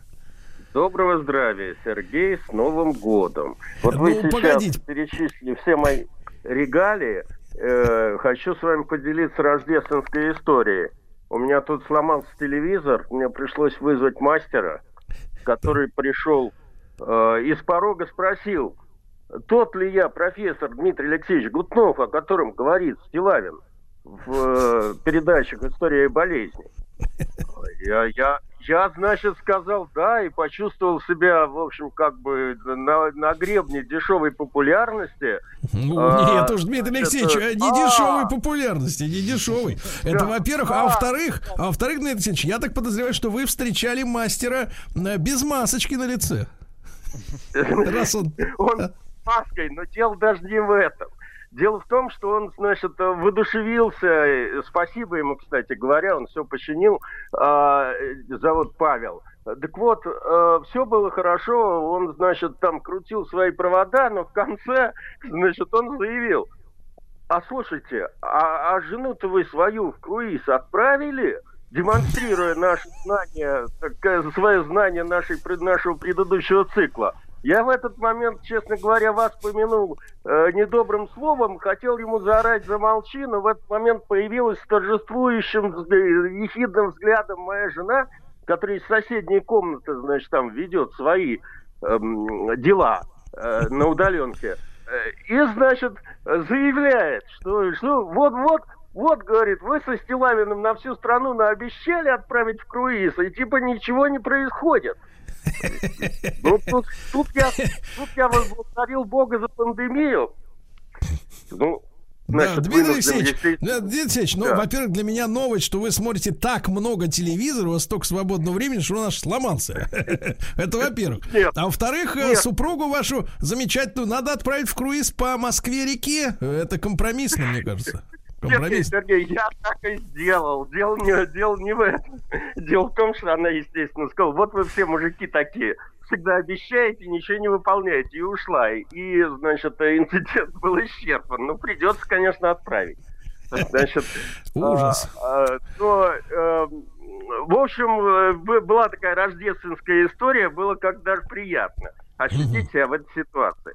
Но ну, конечно, приятно, чуть это... мастера, чуть мастера по голове стулом не ударили. Приятно, да. Вот. Да, опасно, опасно к профессуре ходить домой по вызову. Да, опасно, друзья мои, да. Именно. Да. Вот, а, Дмитрий ну, Алексеевич, ну, а, сегодня у нас сегодня уж темы про бушующие эпидемии э, в 20-е годы разных столетий. То есть вы хотите, ну, вы, профессор МГУ, говорите о мистике астрологического свойства? Нет, я не говорю о мистике астрологического свойства. Дело в том, что у нас с вами сегодня... А, наверное, я не открою секрет. Я скажу, что у нас сегодня все-таки завершающая программа нашего цикла. И э, это не значит, что я прощаюсь. У нас есть проекты и на будущее. Но надо подвести какие-то итоги, с одной стороны. С другой стороны, пандемия, хоть и начинает немного укращаться из-за появления разного рода вакцин, но продолжает управлять, так сказать, нашим поведением и заставляет э, правительство даже самых продвинутых стран забыть, так сказать, свои великодержавные амбиции и сосредоточиться на медицинской тематике. А я как бы не прорицатель и не волшебник, поэтому в отличие от Деда Мороза, а у нас все-таки сегодня предновогодний эфир – я не могу обещать неминуемого счастья, хотя, опять же, опыт всех, ну, наш цикл с вами и опыт борьбы с эпидемиями говорит о том, что это не первая, так сказать, эпидемия в истории человечества и не последняя. И, кстати говоря, что не самая заразная как бы эпидемия, не с самой большой смертностью, но тем не менее, значит, она стесняет нашу жизнь. А, значит, и чтобы вас убедить, и чтобы как бы убедить читателей в том, что, в общем, нас ждет, ну, не то чтобы счастливое будущее, но, в общем, стратегически все будет хорошо, я собрал действительно, как вы говорите, беглый, совершенно поверхностный обзор различных эпидемий, которые, и которые мы обсуждали с вами в этом цикле, и которые, так сказать, мы, до которых руки не дошли, вот, и которые убеждают, что рано или поздно и с этой напастью мы с вами справимся. Так, да. так что давайте начнем этот давайте. обзор. Давайте. Ну, я не буду э, лезть глубоко до исторические времена, но напомню, что в 40-х годах 14 века, в столетие, э, Европу накрыла так называемая черная смерть. О ней мы говорили. Это наиболее масштабная эпидемия чумы в истории человечества. В, исто... в Европу-то она пришла, конечно, в 40-е годы XIV века, но, как свидетельствуют источники, началась она задолго до того, в Китае, как раз в 20-е годы. И сначала она охватила континентальный Китай, потом Индию, и потом уже она пришла в Европу. Значит, унесла, как мы с вами обсуждали, жизни от 70 до 100 миллионов человечества. Э, человек, да. Значит, разносчиком заболевания, как мы с вами обсуждали, это была чумная палочка, а переносчиком крысы.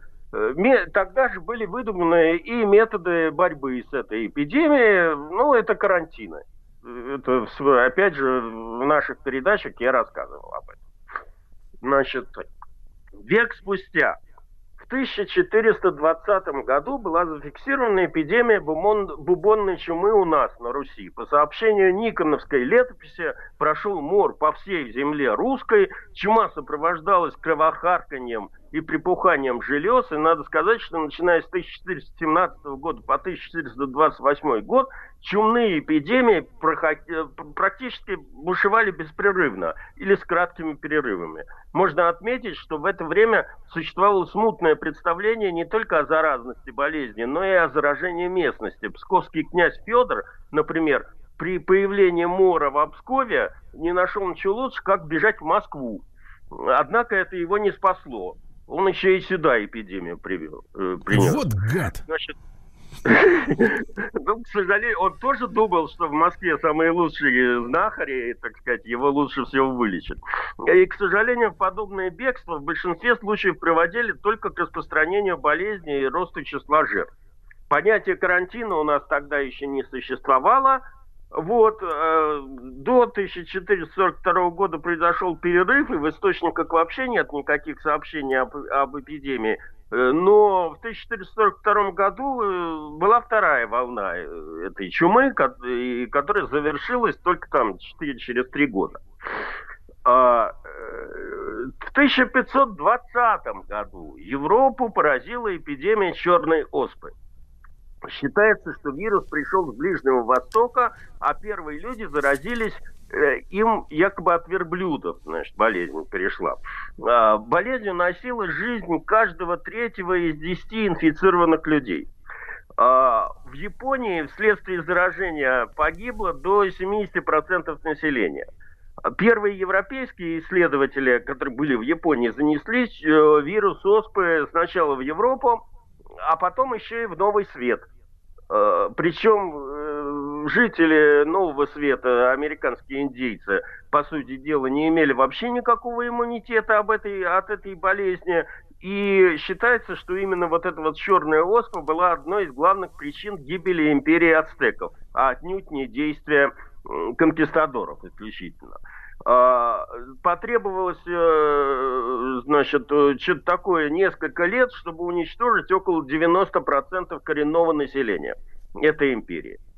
А, считается, что в Мексике население сократилось до 1 миллиона человек с 11 миллионов э, вот в начале европейского завоевания. Значит, э, следующий этап наших с вами этих встреч это был посвящен вспышке, вспышкам разных инфекций, значит, э, на Ближнем Востоке. В 1620 году э, вновь появилась чума в Северной Африке. Особенно сильно пострадал Алжир, где погибло не менее 50 тысяч человек. Из Алжира эта зараза распространилась и на Европу. Э, в 1627 году в Лотаринге свирепствовала так называемая венгерская чума. В 1636 году шведский вирус, как сейчас вот появляется английский вирус и тому подобное. В 1630 году э, по Европе ходила якобы миланская чума. В общем, каждый раз э, этой самой чуме присваивалась вот какая-то чужеземное происхождение. Видимо, одна из волн тоже порази... этой эпидемии тоже поразила коренных жителей и колонистов североамериканских, э, североамериканских колоний, значит, английских и французских. Э, 1720 год. Всю Европу опять охватила бубонная чума. Первыми, кто заразился вирусом, стали члены экипажа торгового судна э, Гранд Сен-Антуан из Марселя. Я, по-моему, об этом рассказывал. Из-за заражения на судне сначала погибло 6 человек. Э, эту эпидемию французские власти и портовый комиссар пытались скрыть. Э, посчитали, что за большие деньги, или они действительно так считали, что причиной эпидемии стало употребление некачественной пищи. Э, но после этого случая стали умирать другие члены команды, которые не присутствовали на преснопамятной попойке э, в кубрике. Которых значит, не кормили, да? Да, которых не кормили. А потом, значит, э, естественно, поскольку этих людей, которых не кормили, не каранти... они не были на карантине, то, соответственно, они сошли на берег, и э, болезнь стала распространяться по Марселю. Э, в связи с этим, э, несмотря на все усилия властей сохранить известие в тайне, э, но эпидемия стала распространяться сначала на Марсель, потом на окрестные, так сказать, города. И утверждают исторические хроники, что в течение двух лет унесла жизни около 100 тысяч человек. Только в декабре 1721 года врачи объявили вроде как о том, что эпидемия идет на убыль. Однако отдельные локальные вспышки этого заболевания фиксировались еще три года. Вот такая история. Друзья мои, мы сегодня с Дмитрием Алексеевичем Гутновым, профессором Московского государственного университета, доктором исторических наук, человек, человек, который счастлив жить снова с исправленным телевизором, заканчиваем наш цикл «История и болезнь».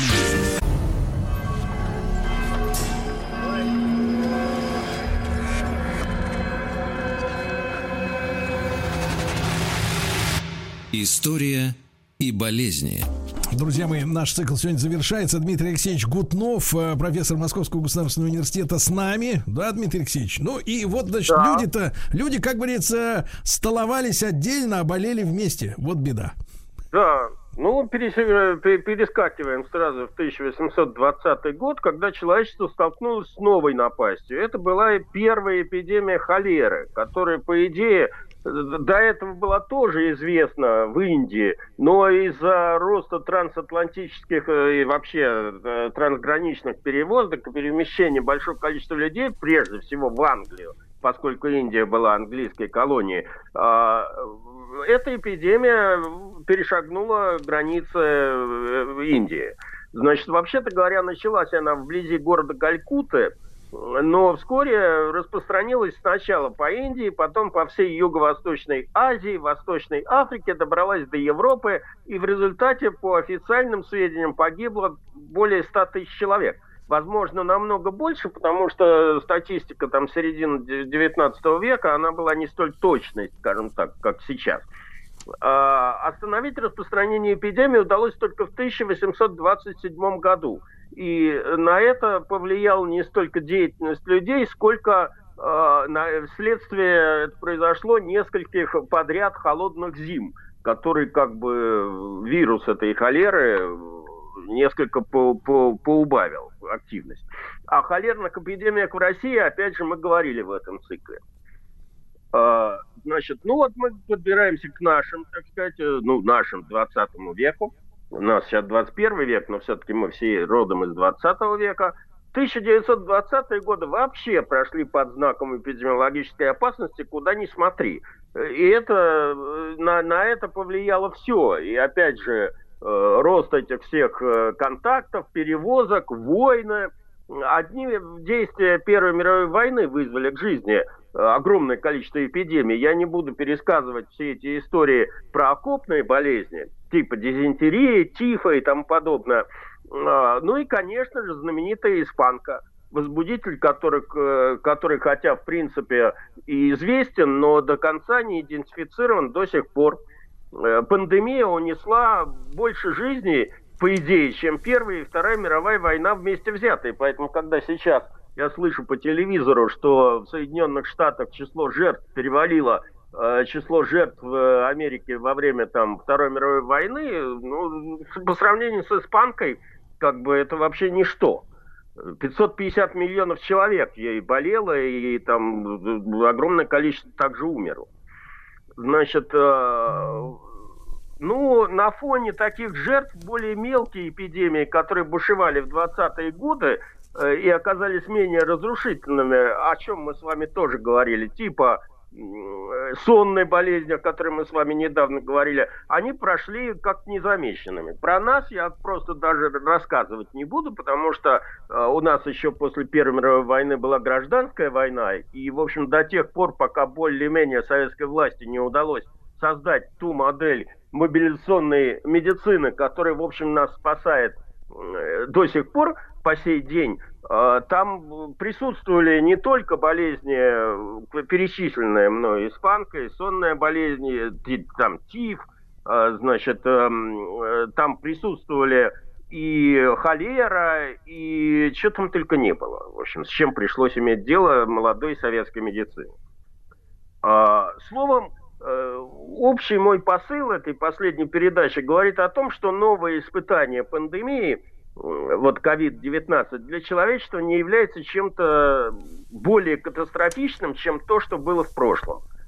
Э, да, э, ну, мы уже говорили, что смертность от этой болезни, хоть она, так сказать, и каждый день она вбивается в голову средствами массовой информации, но если сравнить с данными сухой медицинской статистики, тоже в разы меньше. Дмитрич, тут одно обстоятельство, как говорится, там были они, а тут мы. Во. А тут мы совершенно верно, вы, вы совершенно правы.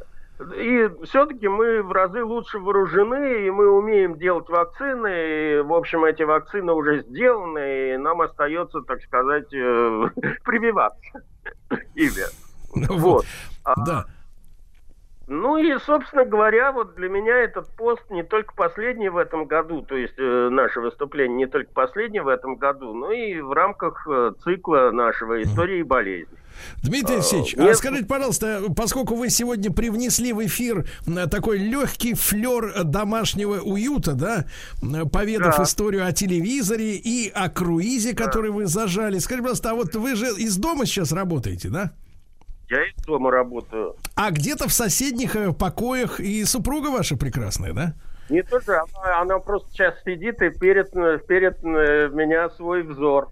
Да, да, да. Значит, Но, а... Передайте ей, передайте ей, пожалуйста, э, наш привет за то, что она э, является вашей музой, вдохновляет вас вот на подвиги, да. да. А вы, а вы, э, как и положено нам, мужчинам, говорите, да, да, поедем в круиз, но каждый раз, как говорится, прокатывайте с этой историей. Все, все совершенно верно. Передаю с большим удовольствием. Да, да спасибо. Дмитрий Алексеевич, ну мы будем в новом, в новом году ждать, естественно, встречи с новыми проектами нашими, правильно? Вот, потому да, что мы, мы вас, мы вас любим, мы вас поздравляем с наступающими со всеми праздниками, да? Я вот. также всех поздравляю э, и желаю всех благ и маяку, и всей команде, с которой мне тоже очень приятно работать. Да, Дмитрий Алексеевич, огромное спасибо. И так, всего самого доброго, друзья мои. Весь наш цикл, теперь уже весь наш цикл истории и болезни можно послушать в любое удобное для вас время, взять в дорогу с собой, например, в какую-нибудь недальнюю на сайте радиомаяк.ру.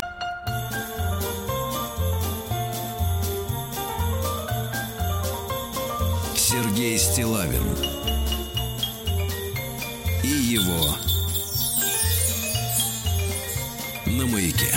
Товарищи, нас в этом часе ожидает очень-очень вкусный разговор. Я вот сразу вам могу сказать, и, и это очень важно. Вы знаете, что два года назад, господи, уже прошло два года, мы с нашим Рустам Ивановичем бороздили просторы нашей страны в поисках, помните, фермеров? Да, да, да. да Заезжали да. к ним в гости, дегустировали, отведывали. А, впечатления были сумасшедшие. И вы знаете, что уже не первый год мы в нашем эфире, в общем эфире «Маяка» и на наших ресурсах на YouTube, на том же, э, тему развития сельского хозяйства активно э, развиваем и поддерживаем. И вот два года назад совместно с Россельхозбанком э, у нас э, проходила всероссийская перепись фермеров, да, выбирали лучшего участника по версии наших слушателей, который получил миллион рублей на развитие своего дела. А в прошлом году к нашей инициативе подключился Андрей Львович Даниленко, ну, милейший человек, талантливый. Андрей Львовичу большое спасибо за его энергию и обаяние. Посетил множество хозяйств, он лично по всей России. Мы познакомили вас с нашими замечательными героями, которые трудятся на родной земле.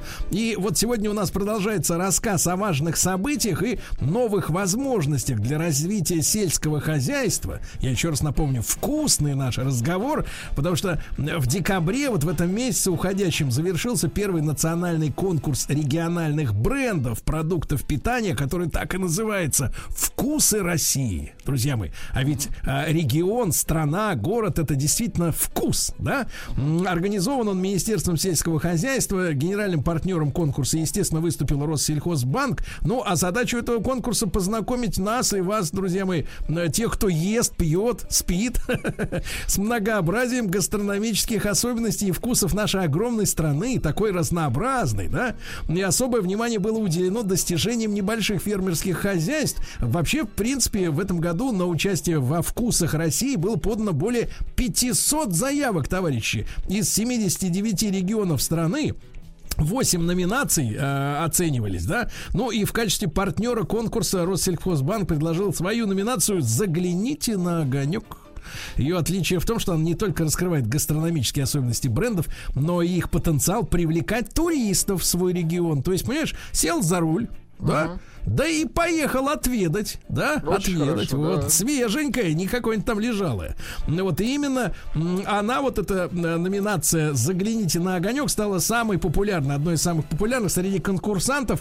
За звание победителя в этой номинации право называться туристическим символом своего региона боролось 210 хозяйств, представляете? То есть практически каждый второй участник конкурса. И вот с победителями конкурса «Вкусы России». Именно в этой номинации загляните на огонек, друзья мои. А, вот, тем более впереди у нас большие э, каникулы, правильно?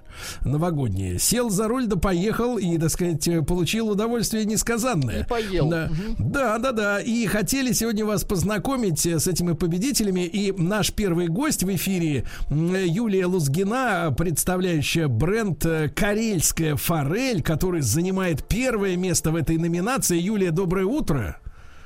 Доброе утро.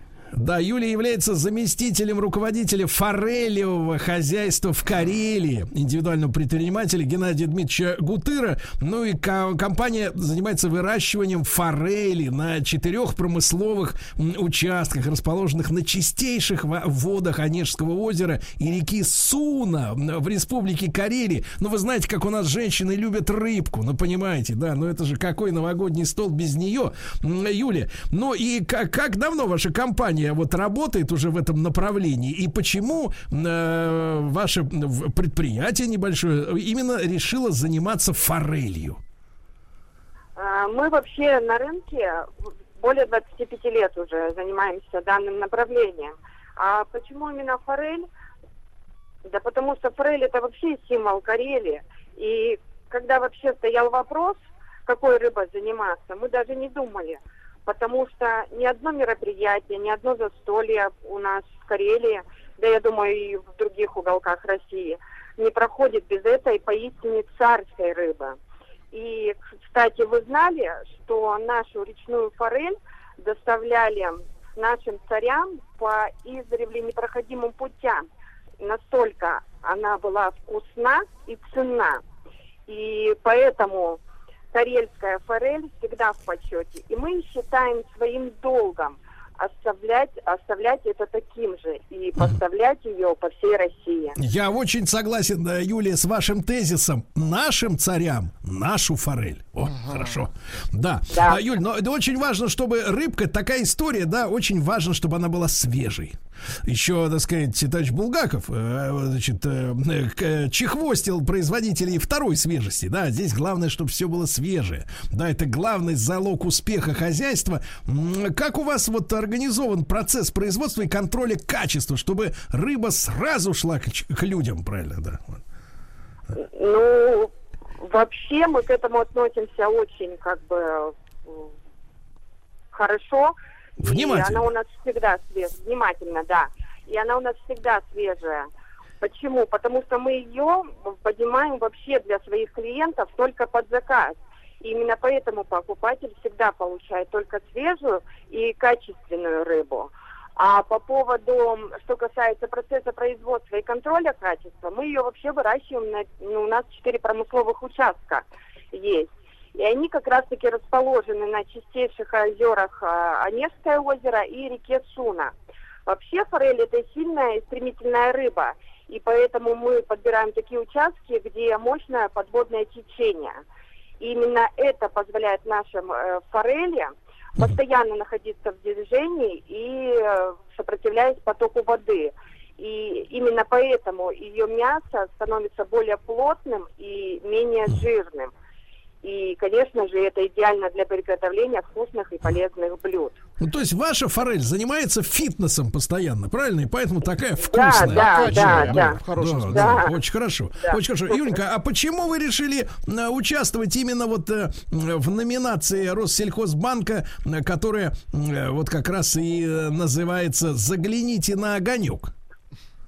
А, ну, это, во- во-первых, как-то вот эта номинация нам подходит, потому что наша форель всегда на огоньке, вот я бы так сказала. Очень хорошо. Честно, и честно, мы, в принципе, вообще сторонники э, мероприятий такого характера, где есть возможность поучаствовать, как-то себя продви- проявить. А Да. почему именно Россельхозбанк?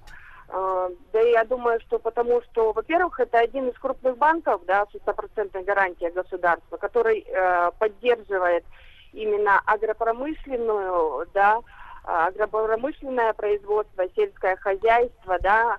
Этот банк идет, наверное, в ногу со временем, у него постоянно какие-то такие вот номинации, да, акции, да, и, и даже в это тяжелое время, да, банк поддерживает наше население, продвигая, ну, вот свои какие-то акции, что касается, например, сельская ипотека, да, которая у нас сейчас очень в городе, эм, в нашей даже, в нашем регионе, да, активно понижая этим ставку и привлекая клиентов. И именно поэтому мы решили тоже поучаствовать вместе с ними в этой номинации, потому что мы тоже идем в ногу со временем, да, и привлекаем наших клиентов своими акциями, своей продукцией. Да, Юленька, скажи, Вот пожалуйста, а так. вот почему, почему именно форель-то должна стать э, э, туристическим и гастрономическим символом Карелии? А, а я вам расскажу. Не зря же ее в Карелию называют жемчужиной русского севера. Во-первых, она действительно уникальна и красива. Во-вторых, у нас издревле добывается уникальный речной жемчуг. Сюда, э, не знаю, знали вы или- нет, съезжались добытчики со всех уголков России, потому что жемчуг этот обладал особенной красотой. А, а для этого, э, чтобы жемчуг мог вырасти, да, до нужных размеров, ему необходимо было прикрепляться к плавникам именно лососевых пород рыб. А это говорит о том, что в Карелии всегда водилось много рыбы. Но, к сожалению, из-за того, что в Карелии еще много леса, и, казалось бы, это тоже наш плюс, но его стали в больших объемах переплавлять через реки и озера. А щепки, вот это и грязь, все это засоряло водоемы. И это практически утратило популяцию породы лососевых. И мы считаем своим долгом, да, восстановить ее, и в том числе искусственным даже путем.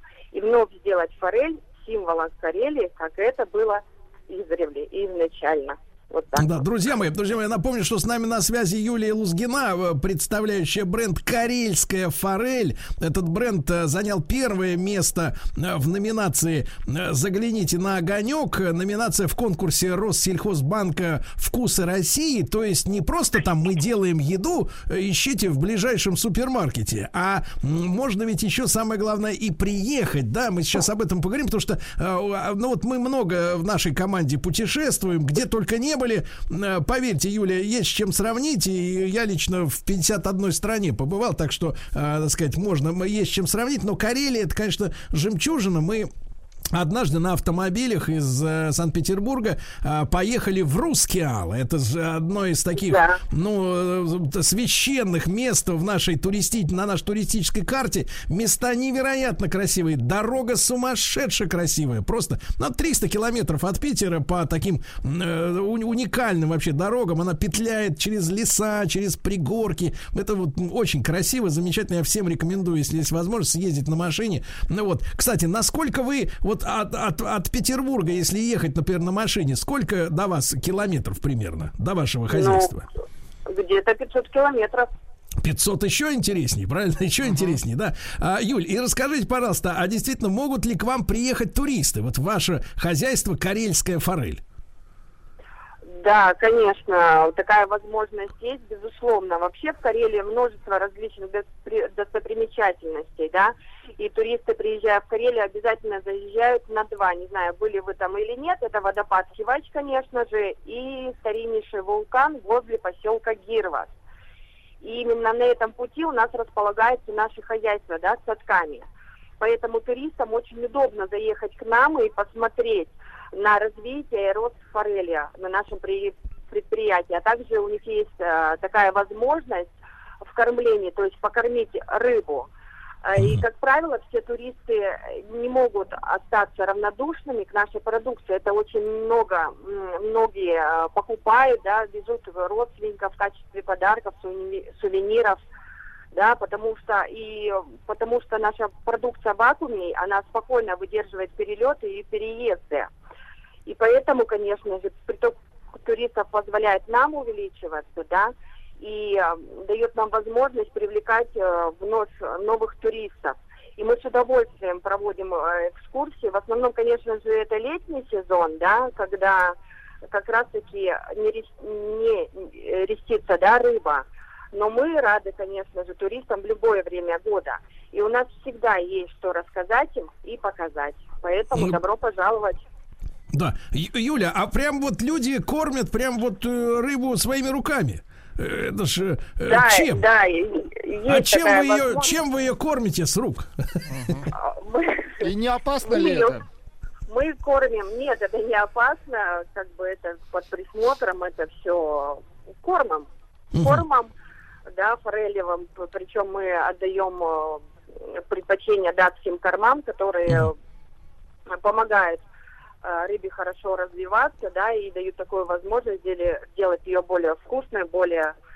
Красиво. Я понимаю, сказать. вы люди, вы люди опытные. Я напомню еще, что еще раз, что карельская форель уж там четверть века работает, да, в этом месте. Юля, скажите, пожалуйста, а есть ли возможность у туриста, который к вам заедет, опять же, я напомню, что это э, в Карелии, Онежское озеро, река Суна, вот, э, заедет и как прямо вот при помощи вас, прямо вот рыбку-то взять, да, и отжарить ее, понимаешь ли? И тут же, как говорится, полакомиться с пылу с жару. Есть у вас такая возможность?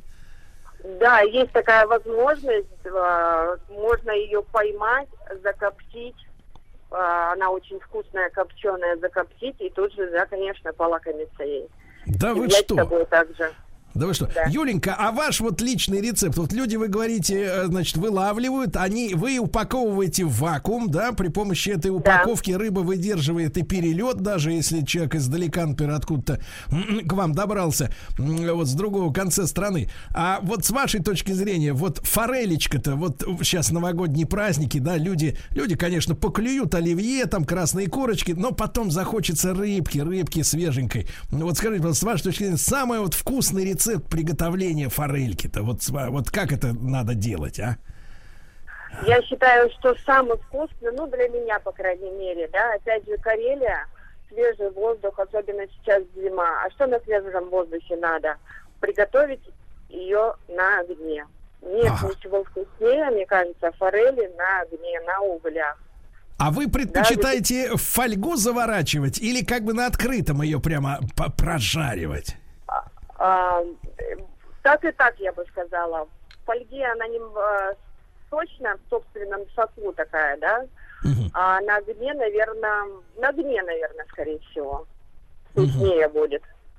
А Вкуснее лучше будет. даже всего положить в коптилку и закоптить ее. Прям тут же. Коптить, не дожидаясь Да-да, коптить по полной программе, да. А, Друзья мои, я напомню, что с нами на связи Юлия Лузгина, представляющая э, бренд «Карельская форель», который занял первое место в номинации «Загляните на огонек». Это конкурс, э, одно из подразделений конкурса Россельхозбанк под названием «Вкусы, вкусы России». Э, Юленька, ну и э, насколько вот, насколько много к вам людей едут? Вы спрашиваете, из каких регионов обычно к вам приезжают, как говорится, на огонек в прямом смысле?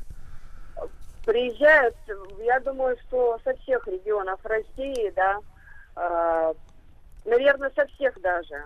Это даже не перечислить, потому что сейчас даже такой вот сезон прям, да, и перед э, Новым годом очень активно люди приезжают, да, покупают форели и икру, и также мы еще занимаемся породой осетровых. И породой Вот. осетровых. Ай-яй-яй. Да, э, у нас также имеется на хозяйстве осетра. Поэтому люди едут, и за ними тоже специально даже. Э, Юленька, а вот осетр-то, конечно, рыба редкая, но его тоже жарят. Простите за дилетантизм. Редкая, но А вкусная. Что с ним делать, с родимым осетром? Как его лучше? Он на огне, он на огне, он вообще волшебный, я вам так скажу. Нет ничего вкуснее, мне кажется, я не ела ничего вкуснее именно осетра на огне.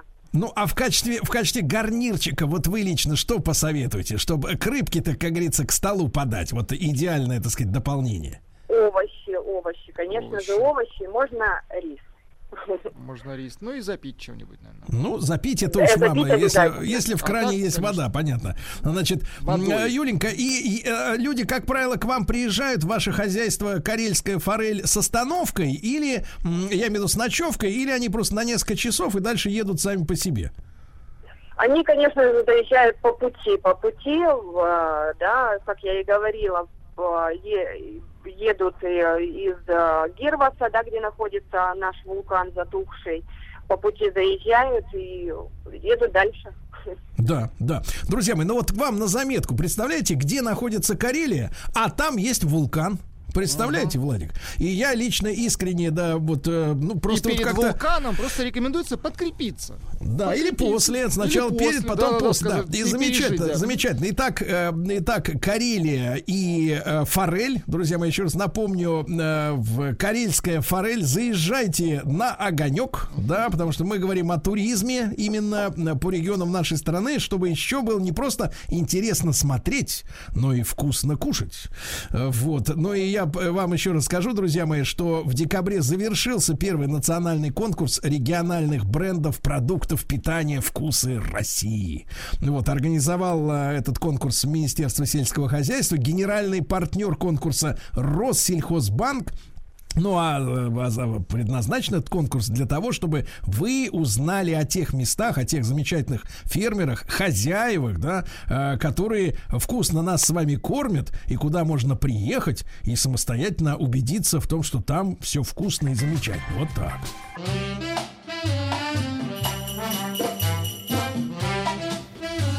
Сергей Стилавин и его на маяке.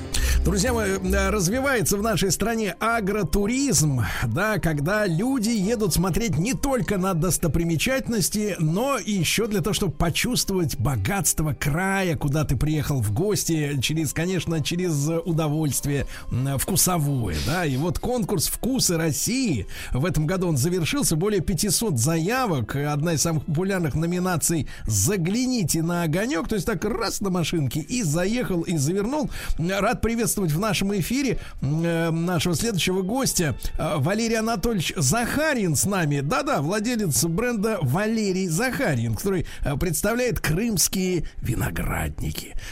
Валерий Анатольевич, доброе утро. Да, добрый день. Да, Валерий Анатольевич, э, рады с вами пообщаться сегодня. И э, действительно, вот мы пережили очень тяжелые времена э, перестройки, борьбы за трезвость. Я помню, это все было. Комсомольские безалкогольные свадьбы с, с тухлыми лицами. Вот. И, конечно, самая большая беда это вырубка виноградников, которые, вот, казалось, утеряны безвозвратно. Валерий Анатольевич, расскажите, пожалуйста, а в каком году вы решили вот заняться заняться возрождением, да, и почему к вам это решение пришло? Ну, э, знаете, это такая иррациональная вещь, когда ты занимаешься виноградниками и все, что связано с этим продуктом.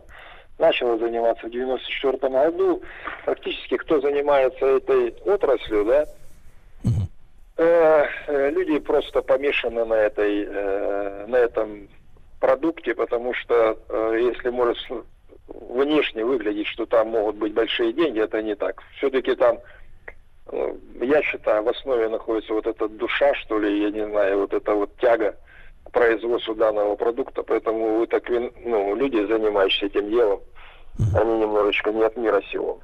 Да. А почему, знаете, у меня на бренде, на продукте, там есть фигурка такая, да, такого солдатика, да, так это фигурку я взял фотографии своего отца, я как-то в 40, он в 44 году пошел на войну, и я как-то мне встретилась фотография того года, стоит просто пацан, да, это там 17-летний, которые ребята эти выдержали, да, такую бойню.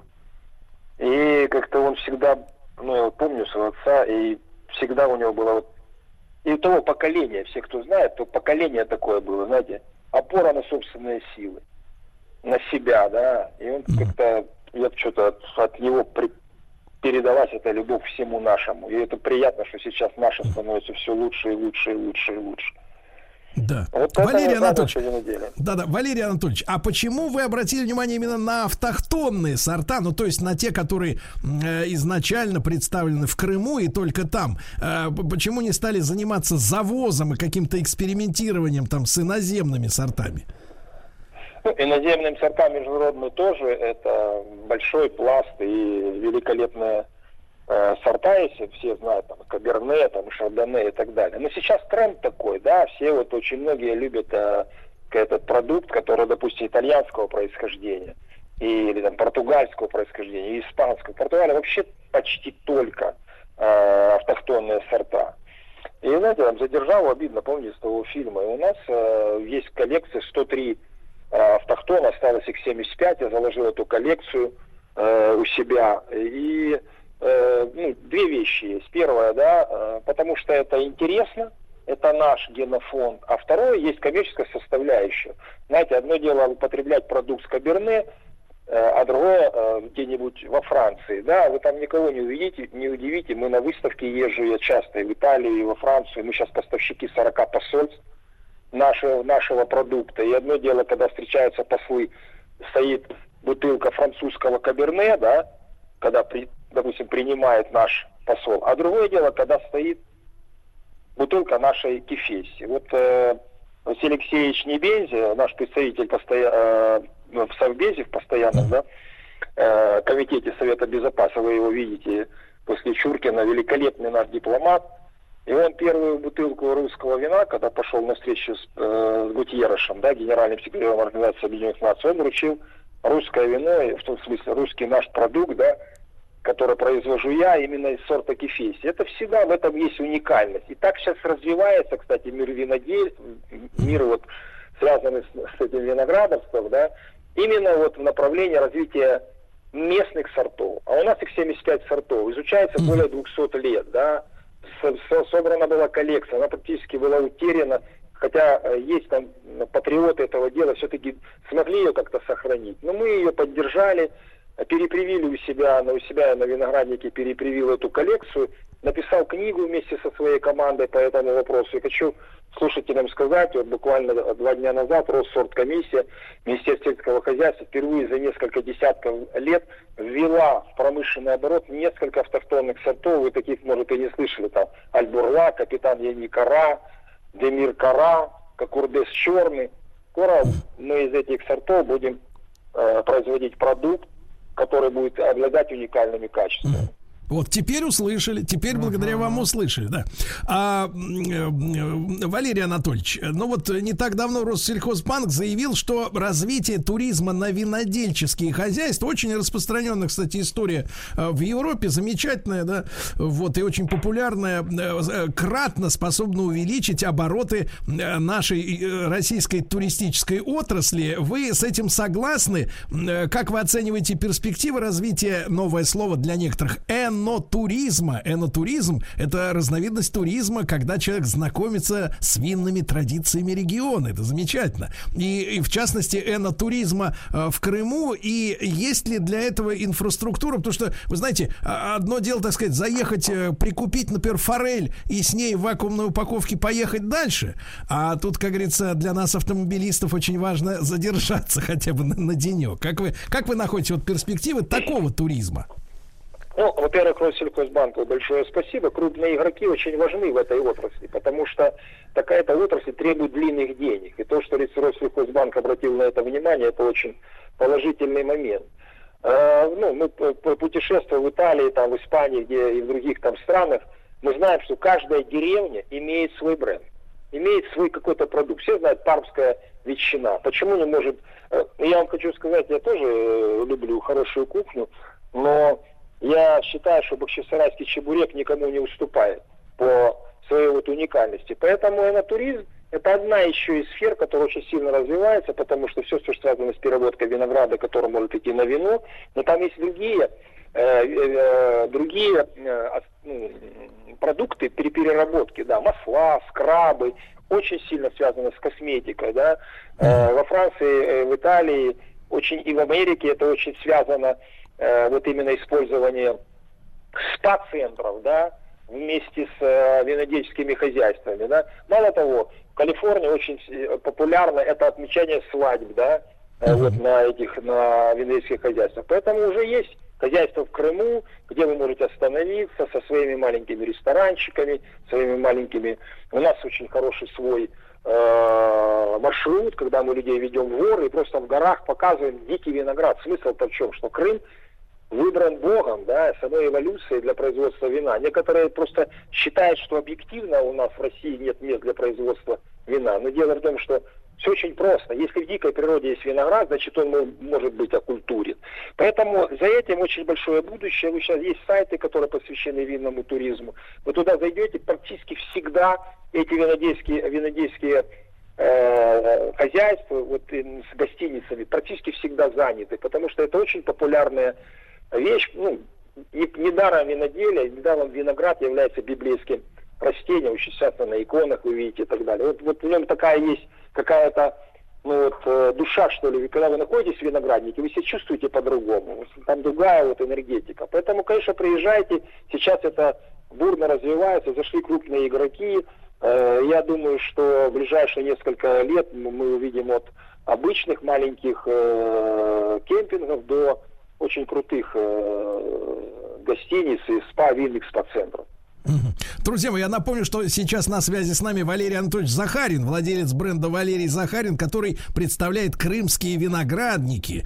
И эта компания работает в том числе и с автохтонными сортами винограда в Крыму. И Валерий Захарин стоял у истоков возрождения этих как раз сортов. Вот. И на территории хозяйства проводятся экскурсионные туры. Сейчас у нас, правда, на дворе э, декабрь, да, но с мая по октябрь вот можно приехать и познакомиться с историей винограда амбассадорство. И, кстати говоря, по итогам вышеупомянутого конкурса «Вкусы России» владелец бренда Валерий Захарин э, получил от министра сельского хозяйства Республики Крым Андрея Рюмшина благодарность за участие и за активное содействие в продвижении региональных брендов. Это замечательно. Валерий Анатольевич, ну и э, как вы считаете, как вы считаете, действительно, вот благодаря таким подвижникам, как вы, э, увеличивается и, и в Крыму, и вообще в стране нашей агротуризм?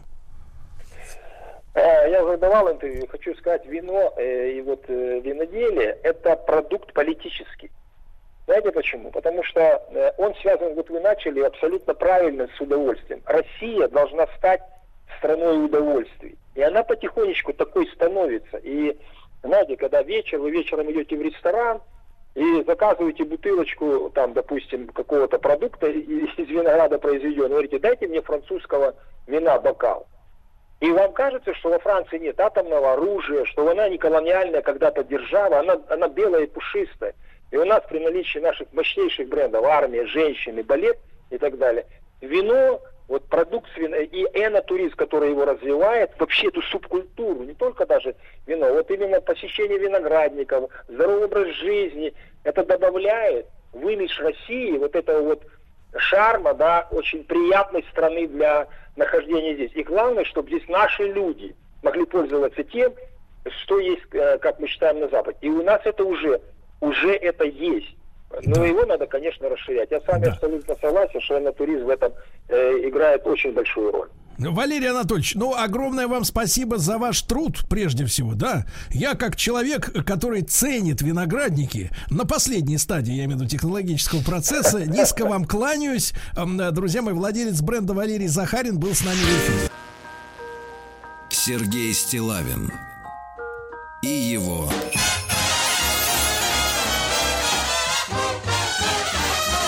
на маяке. Друзья мои, ну и в завершении нашего такого вкусного и познавательного путешествия, да, по стране, по нашей, э, наш третий гость у нас в гостях, э, Руслан Цагараев, финансовый директор кооператива «Алания Продукт», который занимается, ребята, я знаю, вы все это любите, производством осетинских пирогов в городе Владикавказе, замечательных. Э, Руслан, доброе утро. Да. Доброе утро, Сергей. Очень рады с вами тоже общаться, потому что поесть тоже любим. поесть любим, да. Компания производит Алания продукт. Осетинские пироги на территории региона сотрудничает и с крупными поставщиками и покупателями Южного федерального округа и Северо-Кавказского федерального округа. Ну и, Руслан, существует, конечно же, много производителей, и все это знают, и разновидности осетинских пирогов. А какой, с вашей точки зрения, вот самый осетинский, м, можете ли вы поделиться, если вкратце, его рецептом и особенностями?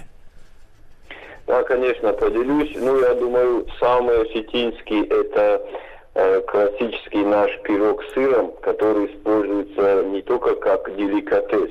Это ритуальный пирог, с которым осетины молятся издревле, с которым проходят все наши мероприятия. А Рецепт его, в принципе, простой, если брать в общем. Это мука, яйцо, э, дрожжи, соль, сахар. И, конечно же, настоящий осетинский сыр, который придает ему тот неповторимый вкус. Это что касается, если просто его рассматривать как очень вкусную еду.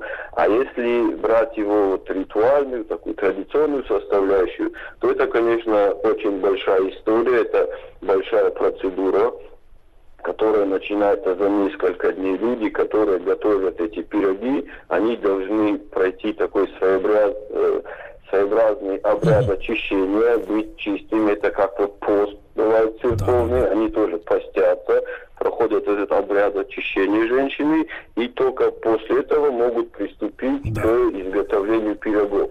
Когда они попадают на стол, произносятся молитвы, и мужчины, которые их произносят, они опять же проходят вот этот обряд очищения и с чистыми помыслами и мыслями обращаются к Всевышнему. Да, Это так да, вкратце. да. Руслан, а, ну, естественно, край ваш один из красивейших мест, я считаю, на Земле, да, и большое количество туристов хотят приехать. Спасибо. Есть ли у вас возможность э, туристам поучаствовать, например, в мастер-классах, посмотреть на э, вашу ку- кухню, как это все делается, естественно, отведать? Конечно, это все сейчас делается, можно поучаствовать. У нас проводится ежегодный фестиваль астинских пирогов, сыра и астинского пива. То есть э, собирает очень много людей, бывает много гостей, и это направление дальше еще больше развивается. Очень активно сейчас и туризм, и вот гастрономический туризм очень активно развиваем.